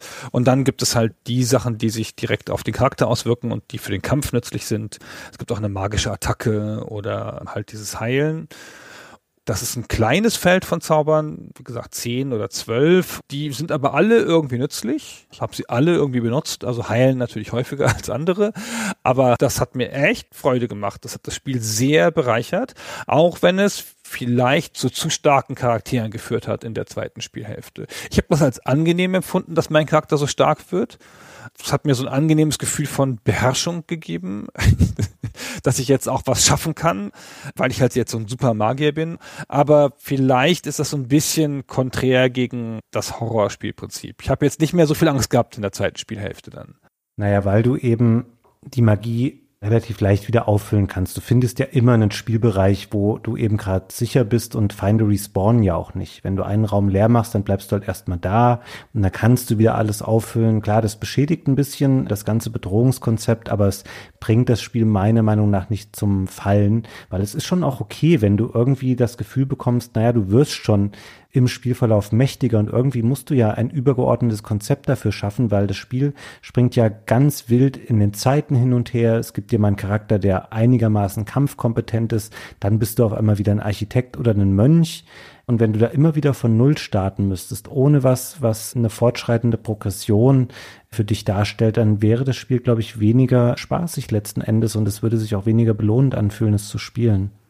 Genau, du hast noch die Fortschrittsprogression im Haus, dass du da immer neue Areale findest und so, aber das ist jetzt nicht so stark wie das Freischalten von neuen Arealen in Resident Evil. Und du hast natürlich eine Skillentwicklung, aber dieses Magiesystem ist schon das, was dich da stark durchträgt. Und das ist auch, wie gesagt, gut gemacht.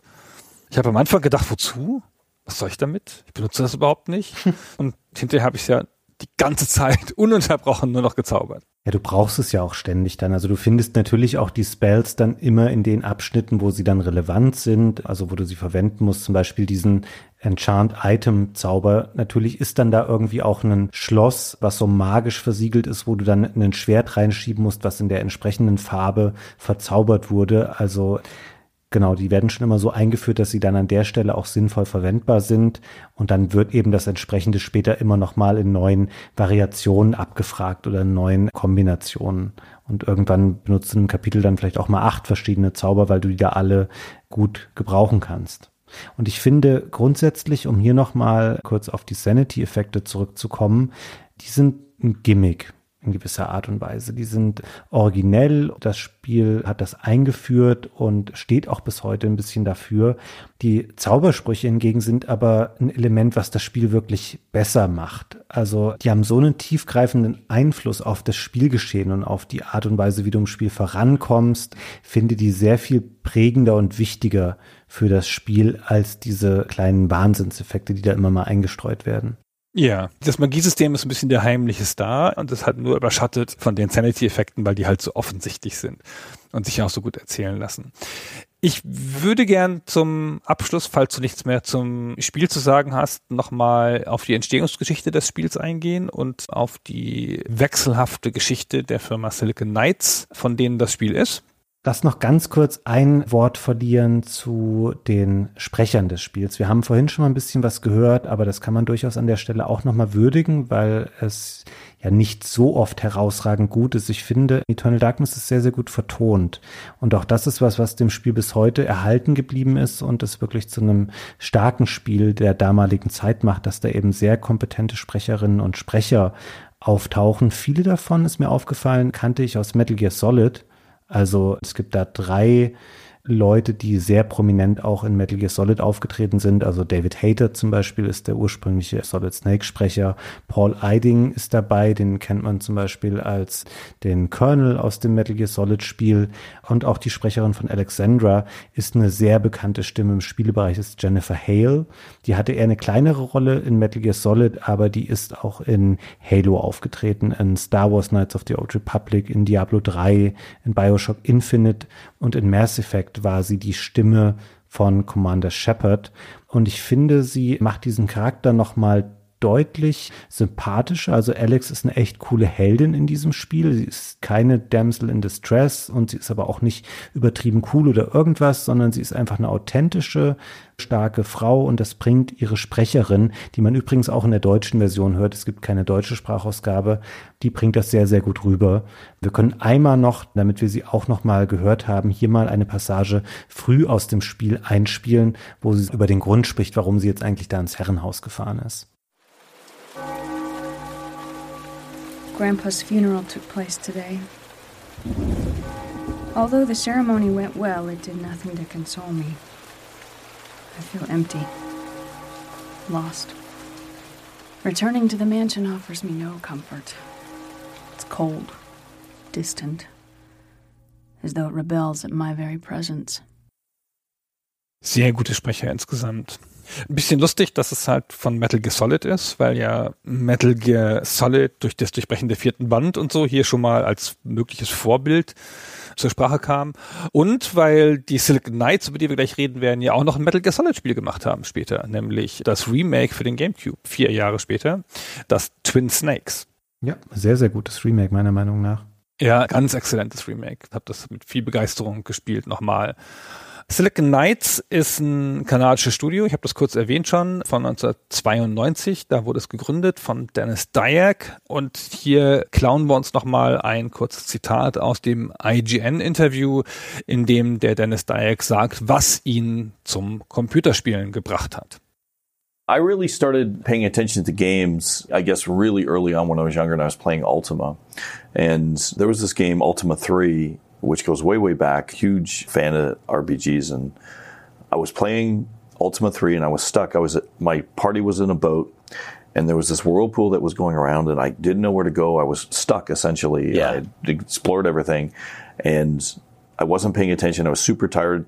The ship got sucked into the whirlpool and I got really angry. I thought everyone was dead. And then boom, it opened up a new world. And that whole moment of how I felt at that point, I realized at that point that I wanted to do that. Das ist eine sehr hübsche Geschichte. Er erzählt hier kurz, dass er Ultima 3 gespielt hat von Richard Garriott. Und das ist ein Spiel, in dem gibt es so Wirbel auf dem Wasser, wie so Malströme oder sonst irgendwas. Wenn man da mit einem Schiff reingerät, dann sieht das aus, als würde man sterben und manchmal stirbt man auch. Und er hat jetzt wohl nachts gespielt, also im Zustand von Müdigkeit, dachte, hey Mann, jetzt sterbe ich hier in diesem Wasserwirbel und meine ganze Party ist tot, was soll denn das? Aber manchmal setzen einen diese Wirbel auch einfach in ein ganz anderes Gebiet. Und dann hat das so einen ganz starken Wow-Effekt gehabt. von, boah, ich habe jetzt gedacht, ich bin tot, aber in Wirklichkeit habe ich jetzt diese transzendierende Erfahrung, an einem ganz anderen Platz in der Spielwelt zu sein. Das sind Spiele. Ich will auch Spiele machen. Er beschreibt das wie so ein Erweckungsmoment.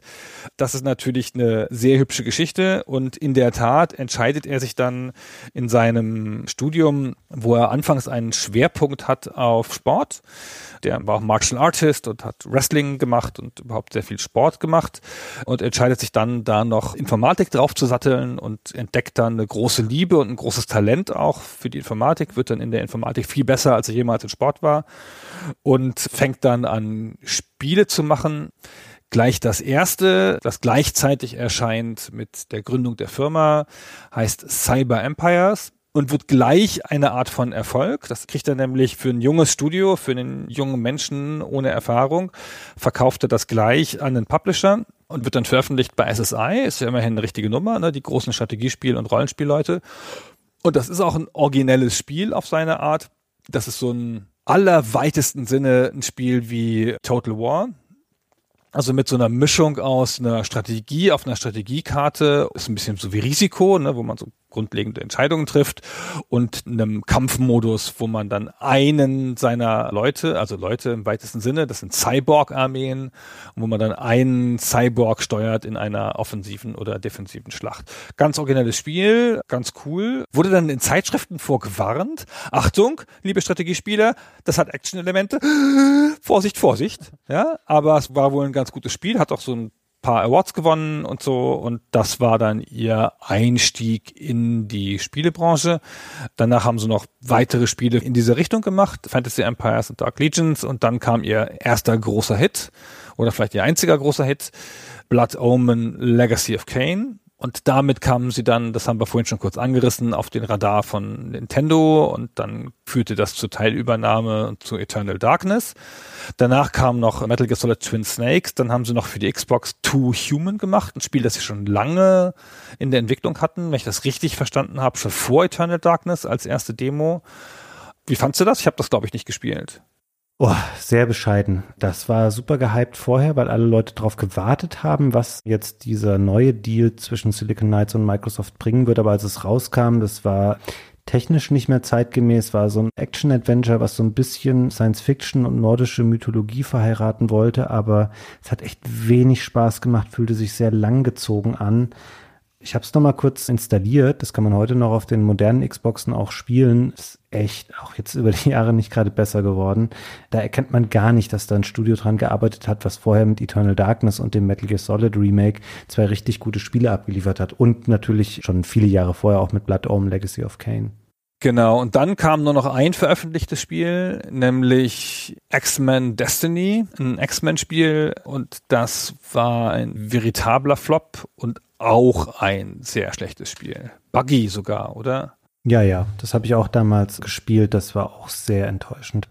Danach ging die Firma pleite und dazwischen gab es auch noch eine Reihe von Spielen, die aber nicht veröffentlicht worden sind, sondern die in unterschiedlichen Stadien gestorben sind. Aber nochmal kurz bei Eternal Darkness, das hat dann halt angefangen in der Entwicklung exklusiv für Nintendo, von Nintendo bezahlt auch und das wurde angefangen auf dem N64.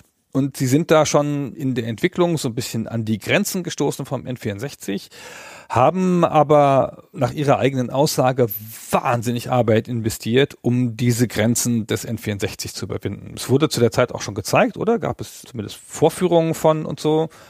Sah auch völlig okay aus. Genau, es wurde auf der E3 schon gezeigt, 1999. Es gibt eine Menge Material zu der N64-Version. Sieht echt okay aus.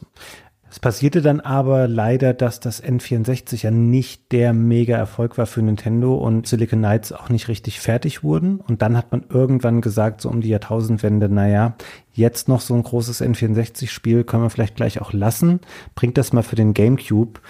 Das hat denen richtig viele Schwierigkeiten gemacht bei Silicon Knights, weil natürlich viele Elemente, die du auf dem N64 nicht hättest machen können, die aber eigentlich obligatorisch waren auf einer Konsole mit optischem Medium, die mussten sie dann halt noch machen. Also da war natürlich ursprünglich nicht in dem Maß Sprachausgabe vorgesehen oder auch keine Videosequenzen. Und ich finde auch, das haben wir gar nicht jetzt groß angeschnitten, die Videosequenzen, die im Spiel sind, sind von teilweise seltsam schlechter Qualität. Also sowohl was die technische Auflösung angeht, aber auch so inhaltlich, die sehen nicht besonders gut aus und wirken nicht mit der gleichen Liebe da reingepackt wie der Rest des Spiels.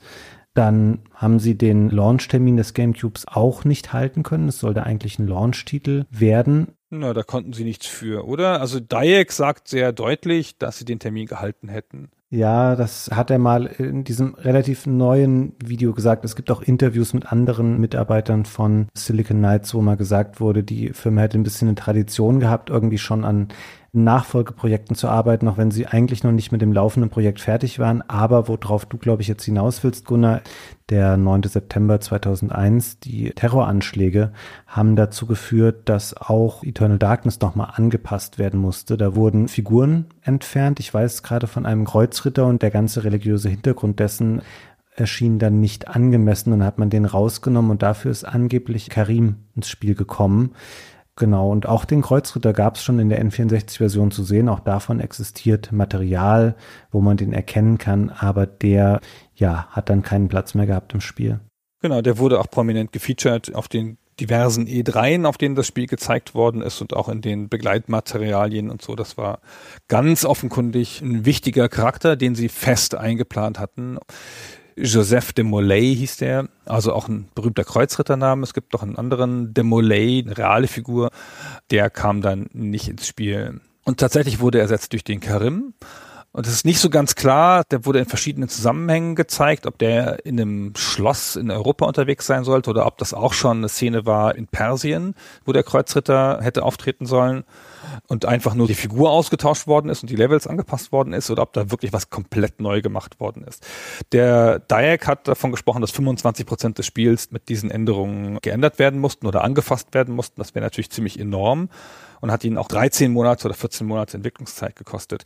Der Kreuzritter steht ja so ein bisschen auch symbolisch jetzt zunehmend für den Ost-West-Konflikt, also für den Konflikt zwischen Islam und dem Westen. Und nach den Anschlägen bei 9-11 hat dann auch George W. Bush davon gesprochen, jetzt müsste es mal so eine Crusade geben, ja, also einen Kreuzzug. Kreuzritter ist dann auch in manchen Teilen der Welt ein Schimpfwort für westliche Leute, die übergriffig sind gegenüber den arabischen Staaten und so weiter und so fort. Jedenfalls ein belastetes Wort es ist nicht so ganz klar, ob man das hätte wirklich machen müssen. Ob das irgendjemandem aufgefallen wäre. Ich meine, noch im gleichen Jahr erscheint Stronghold Crusader, das halt völlig klar Bezug nimmt auf Kreuzritter und sogar so richtig handfest auf die Kreuzritterzeit. War aber auch kein Nintendo-Spiel. Genau, es war halt kein Nintendo-Spiel und vielleicht war es dann tatsächlich eine Sensibilität von Nintendo. Der zweite Charakter, der entfernt wurde, ist ein Soldat im Golfkrieg. Das Spiel spielt ja im Golfkrieg, haben wir schon erwähnt dann, 1991. Da hätte man dann noch einen amerikanischen Soldaten spielen können und der wurde dann ersetzt durch einen kanadischen Feuerwehrmann, womit man auch so ein bisschen dem Konflikt aus dem Weg gegangen ist, jetzt hier kriegerische amerikanische Handlungen in einem iranischen Territorium zu zeigen. Feuerwehrmann ist ja immer so ein bisschen, findet ja jeder gut. Also das war die andere Ersetzung und man hat das auch genutzt, unabsichtlich oder absichtlich, um den Cast an Figuren sozusagen zu diversifizieren.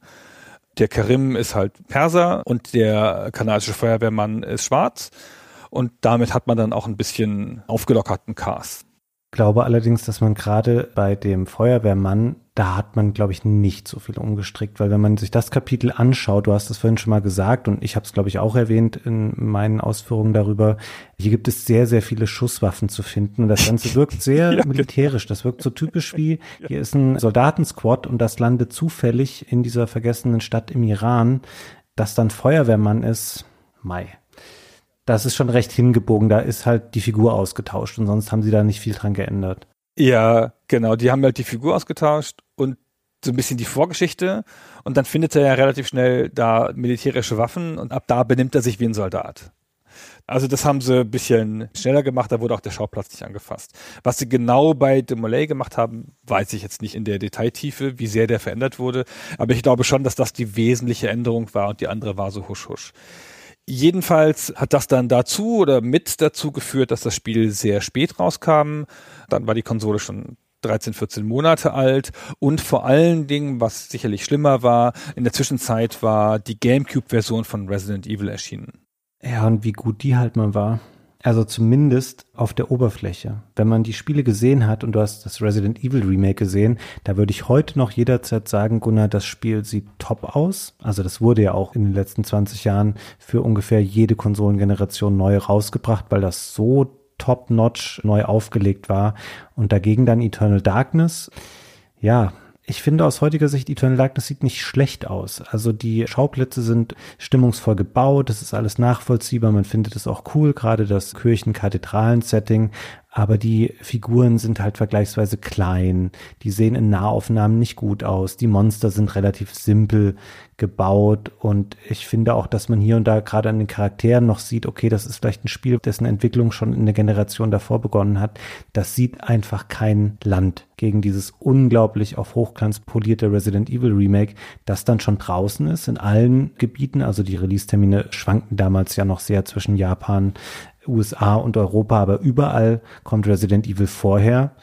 Und Eternal Darkness hat keinen großen Namen. Es sieht nicht so gut aus. Es erklärt sich nicht bei oberflächlicher Betrachtung so leicht wie Resident Evil und sieht dann auch nicht so elegant aus, im wie man rumläuft und schießt und was man da so macht. Da muss man sich viel mehr reinfuchsen und das schadet dem Spiel einfach alles immens und deswegen verkauft es sich nicht gut, bekommt nie mehr eine Fortsetzung, obwohl es ja versucht wird, dann zumindest von Dennis Dyack und seinen ehemaligen Kollegen in der Zeit, nachdem es dann schon die Silicon Knights nicht mehr gibt, das liegt einfach brach bis heute. Nintendo veröffentlicht das Spiel auch nie mehr neu. Weder als Download noch für irgendeine andere Konsole auf Disk.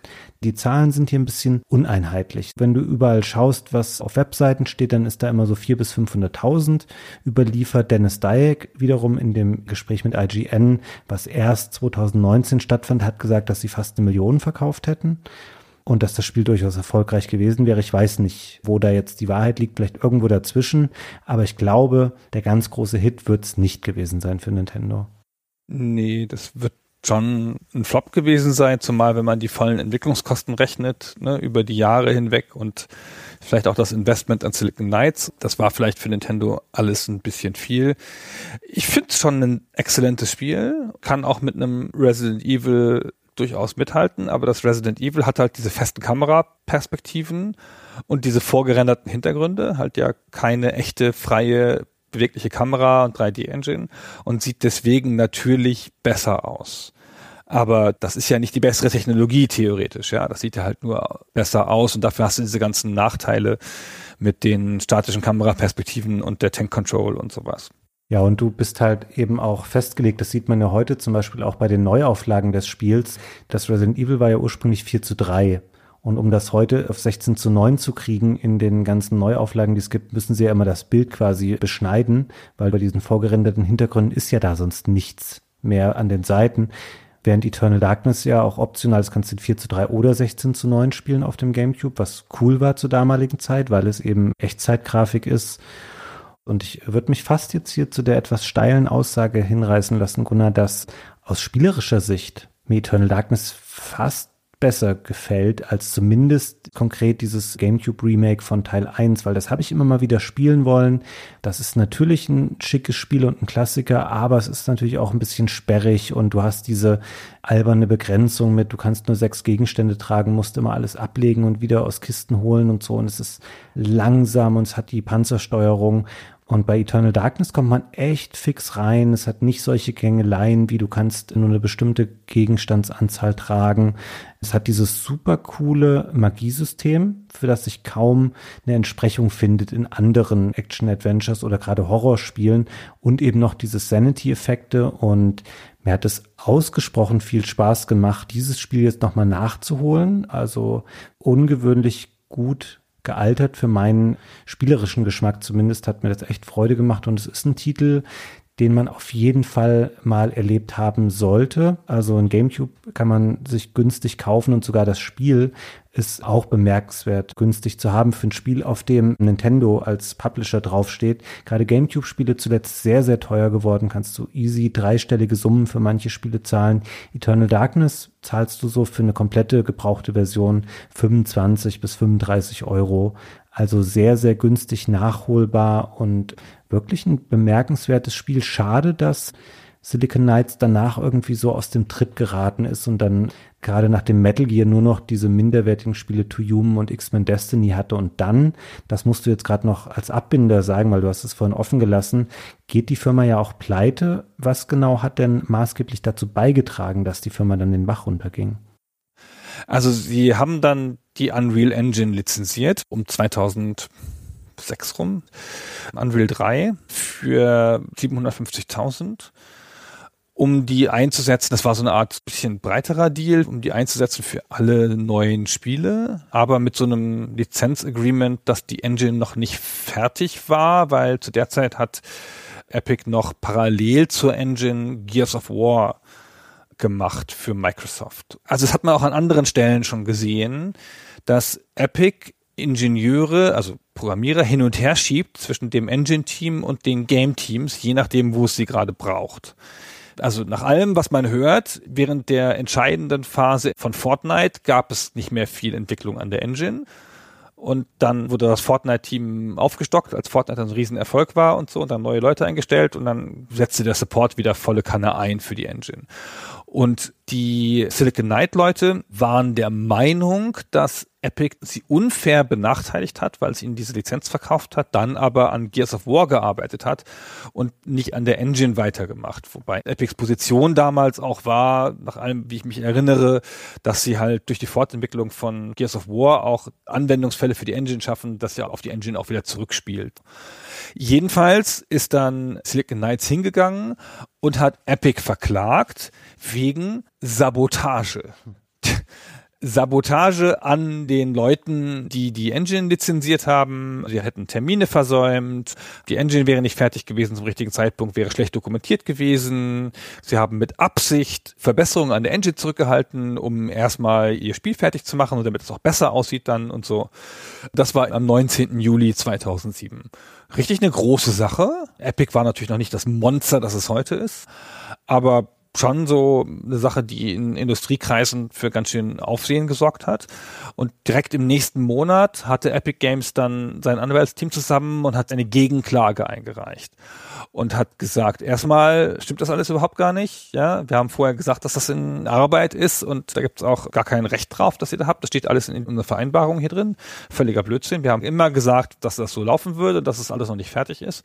Und vor allen Dingen haben wir echt deutlich in unseren Verträgen stehen, dass ihr das nicht selber machen dürft wenn wir noch nicht fertig sind mit der Engine, dann dürft ihr nicht hingehen und an der Engine rumfummeln. Bitte nicht, ja, das ist verboten. Ihr habt das aber gemacht und ihr habt dann auch Teile aus unserer Engine da rauskopiert in eine Silicon Knights Engine, die, wenn wir mal ganz ehrlich sind, zu großen Teilen aus der Unreal Engine besteht. Hm? Hm? Hm? So, und dann ging das vor Gericht und es gab dann auch so ein Juryverfahren. Und dann am Ende des Juryverfahrens wurde festgestellt, dass Silicon Knights keinen Anspruch auf irgendeine Art von Entschädigung durch Epic hat und Epic aber mehrere Millionen zugesprochen bekommt an ausstehende Lizenzgebühren, die man ihnen hätte zahlen müssen, weil sie die Engine weiterverwendet haben und dass Teile der Engine ungerechtfertigt kopiert worden sind und dass Epic auch Zugriff auf die Computer von Silicon Knights bekommt, um das wirklich nachprüfen zu können, dass die das jetzt alles gelöscht haben. Wow, relativ weitreichend. 4,5 Millionen Dollar haben die dann zugesprochen bekommen, die Epics. Und dann wurde das nochmal hinterher verdoppelt, weil dann noch die Anwaltsrechnungen und noch andere Sachen dazu kamen. Dann ist Silicon Knights nochmal in Berufung gegangen und hat dann nochmal angegriffen. Und dann haben sie sich eine komplette Klatsche abgeholt. Also das ist schon fast ironisch die Sprache dann da drin, ja, wo dann dieses Gericht in dem Berufungsverfahren so alle einzelnen Fälle durchgeht, nein, nein, nein, nein und so weiter. Und das war's dann. Ja, damit haben sie sich dann an der Stelle ruiniert, das ganze Geld, der Ruf kaputt. Dann war die Firma hin und ist dann auch relativ kurz danach pleite gegangen. Im Jahr 2012 war das dann vorbei. Es hat fünf Jahre gedauert, dieser ganze Rechtsstreit durch Instanzen und alles. 2014, knapp zwei Jahre später, war es dann vorbei. Mhm. Es war natürlich auch wirklich verheerend, dass sie auch Spiele vom Markt nehmen mussten, die Technikteile enthielten, um die da gestritten wurde, also sowas wie To Human oder auch das X-Men-Spiel, die mussten dann vom Markt genommen werden und dann, ja, nimmst du halt keine Mark mehr damit ein.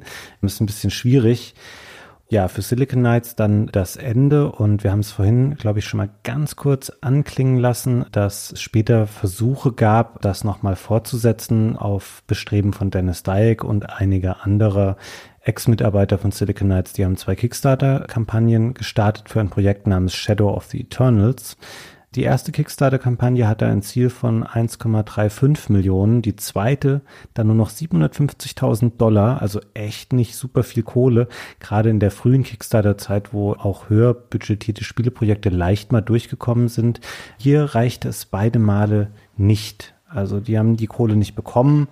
Das ist jetzt auch schon wieder einige Jahre her und ich glaube nicht, dass Dennis Dyack das irgendwann nochmal verfolgen wird da ist einfach der ehemalige Ruhm dann doch aufgebraucht. Die hatten eine gute Zeit, also von Blood Omen bis zu dem Metal Gear Solid Remake, aber ich glaube, ein weiteres Eternal Darkness werden wir eher nicht sehen, es sei denn, Nintendo vergibt das irgendwann nochmal an ein anderes Studio, was ihnen einen neuen Teil daraus machen soll. Dafür ist aber auch diese Marke und der Name einfach nicht stark genug. Ich glaube, das wird für immer ein alleinstehendes Werk bleiben und das ist aber auch mal okay das Spiel deckt so viele Epochen ab und es ist ein großes Spiel. Es dauert auch so seine zwölf bis 16 Stunden, bis man durch ist. Es ist kein kurzes Spiel. Das ist schon okay. Da muss man nicht noch Fortsetzungen unbedingt zu machen. Ja, also es steht für sich alleine. Es ist halt ein echt gutes Spiel. Ich finde, man kann es auch gut nochmal spielen. Du hast schon gesagt, man braucht leider ein Original GameCube. Ist ja immer eine Frage der Legalität, aber man kann es ganz exzellent emulieren. auch mit höheren Auflösungen und so. Und dann sieht es auch noch mal ein Stück schöner aus, also für ein 3D-Spiel. Und wir haben ja schon gesagt, uns hat sehr gut gefallen, auch gerade im Wiederspielen und nicht nur aus der goldenen Erinnerung heraus. Das ist ja oft so in unseren Podcasts, dass wir mit großer Begeisterung irgendwo reingehen und dann denken, boah, ey, habe ich so viel Spaß dran gehabt und dann sind die Spiele dann doch schlecht gealtert, insbesondere mechanisch. Und dieses Spiel spielt sich noch erstaunlich gut, erstaunlich flott. Ich hatte zwischenzeitlich auch meine kleinen Problemchen mit bestimmten Sachen, Perspektive, Träger, Kampf und so. Aber die Story zieht einen durch. Diese super starre Struktur mit den Levelwechseln immer ist echt stark, ja, funktioniert gut. Das Magiesystem funktioniert gut. Es hat relativ viel Story, relativ viel Erzählung drumrum, zieht dich da so durch und diese abwechslungsreichen Geschichten, dass du immer durch die Zeit reist und immer wieder was anderes erlebst und einen neuen Charakter vor allen Dingen erlebt, die sich auch alle unterschiedlich spielen. Das ist echt gutes Spiel. Hat uns gut gefallen. Da habe ich gar nichts mehr hinzuzufügen, Gunnar. Das war ein sehr schönes Fazit, was du hier nochmal gezogen hast. Ich glaube, an der Stelle bleibt mir dann nicht mehr viel mehr zu sagen als dir. Vielen Dank, dass du dir überbordend viel Zeit genommen hast für diese sehr, sehr lange Folge Superstay Forever. Das hat mir nicht bewusst so geplant, dass die so umfassend wird, aber es gab dann doch so viel zu sagen am Spiel. Ich hoffe, euch da draußen hat die Folge gefallen und ihr seid dran geblieben, trotz der Überlänge, die wir hier haben werden. Von daher vielen Dank von mir und bis zum nächsten Mal. Vielen Dank fürs Zuhören und bis zum nächsten Mal. Ciao. Tschüss.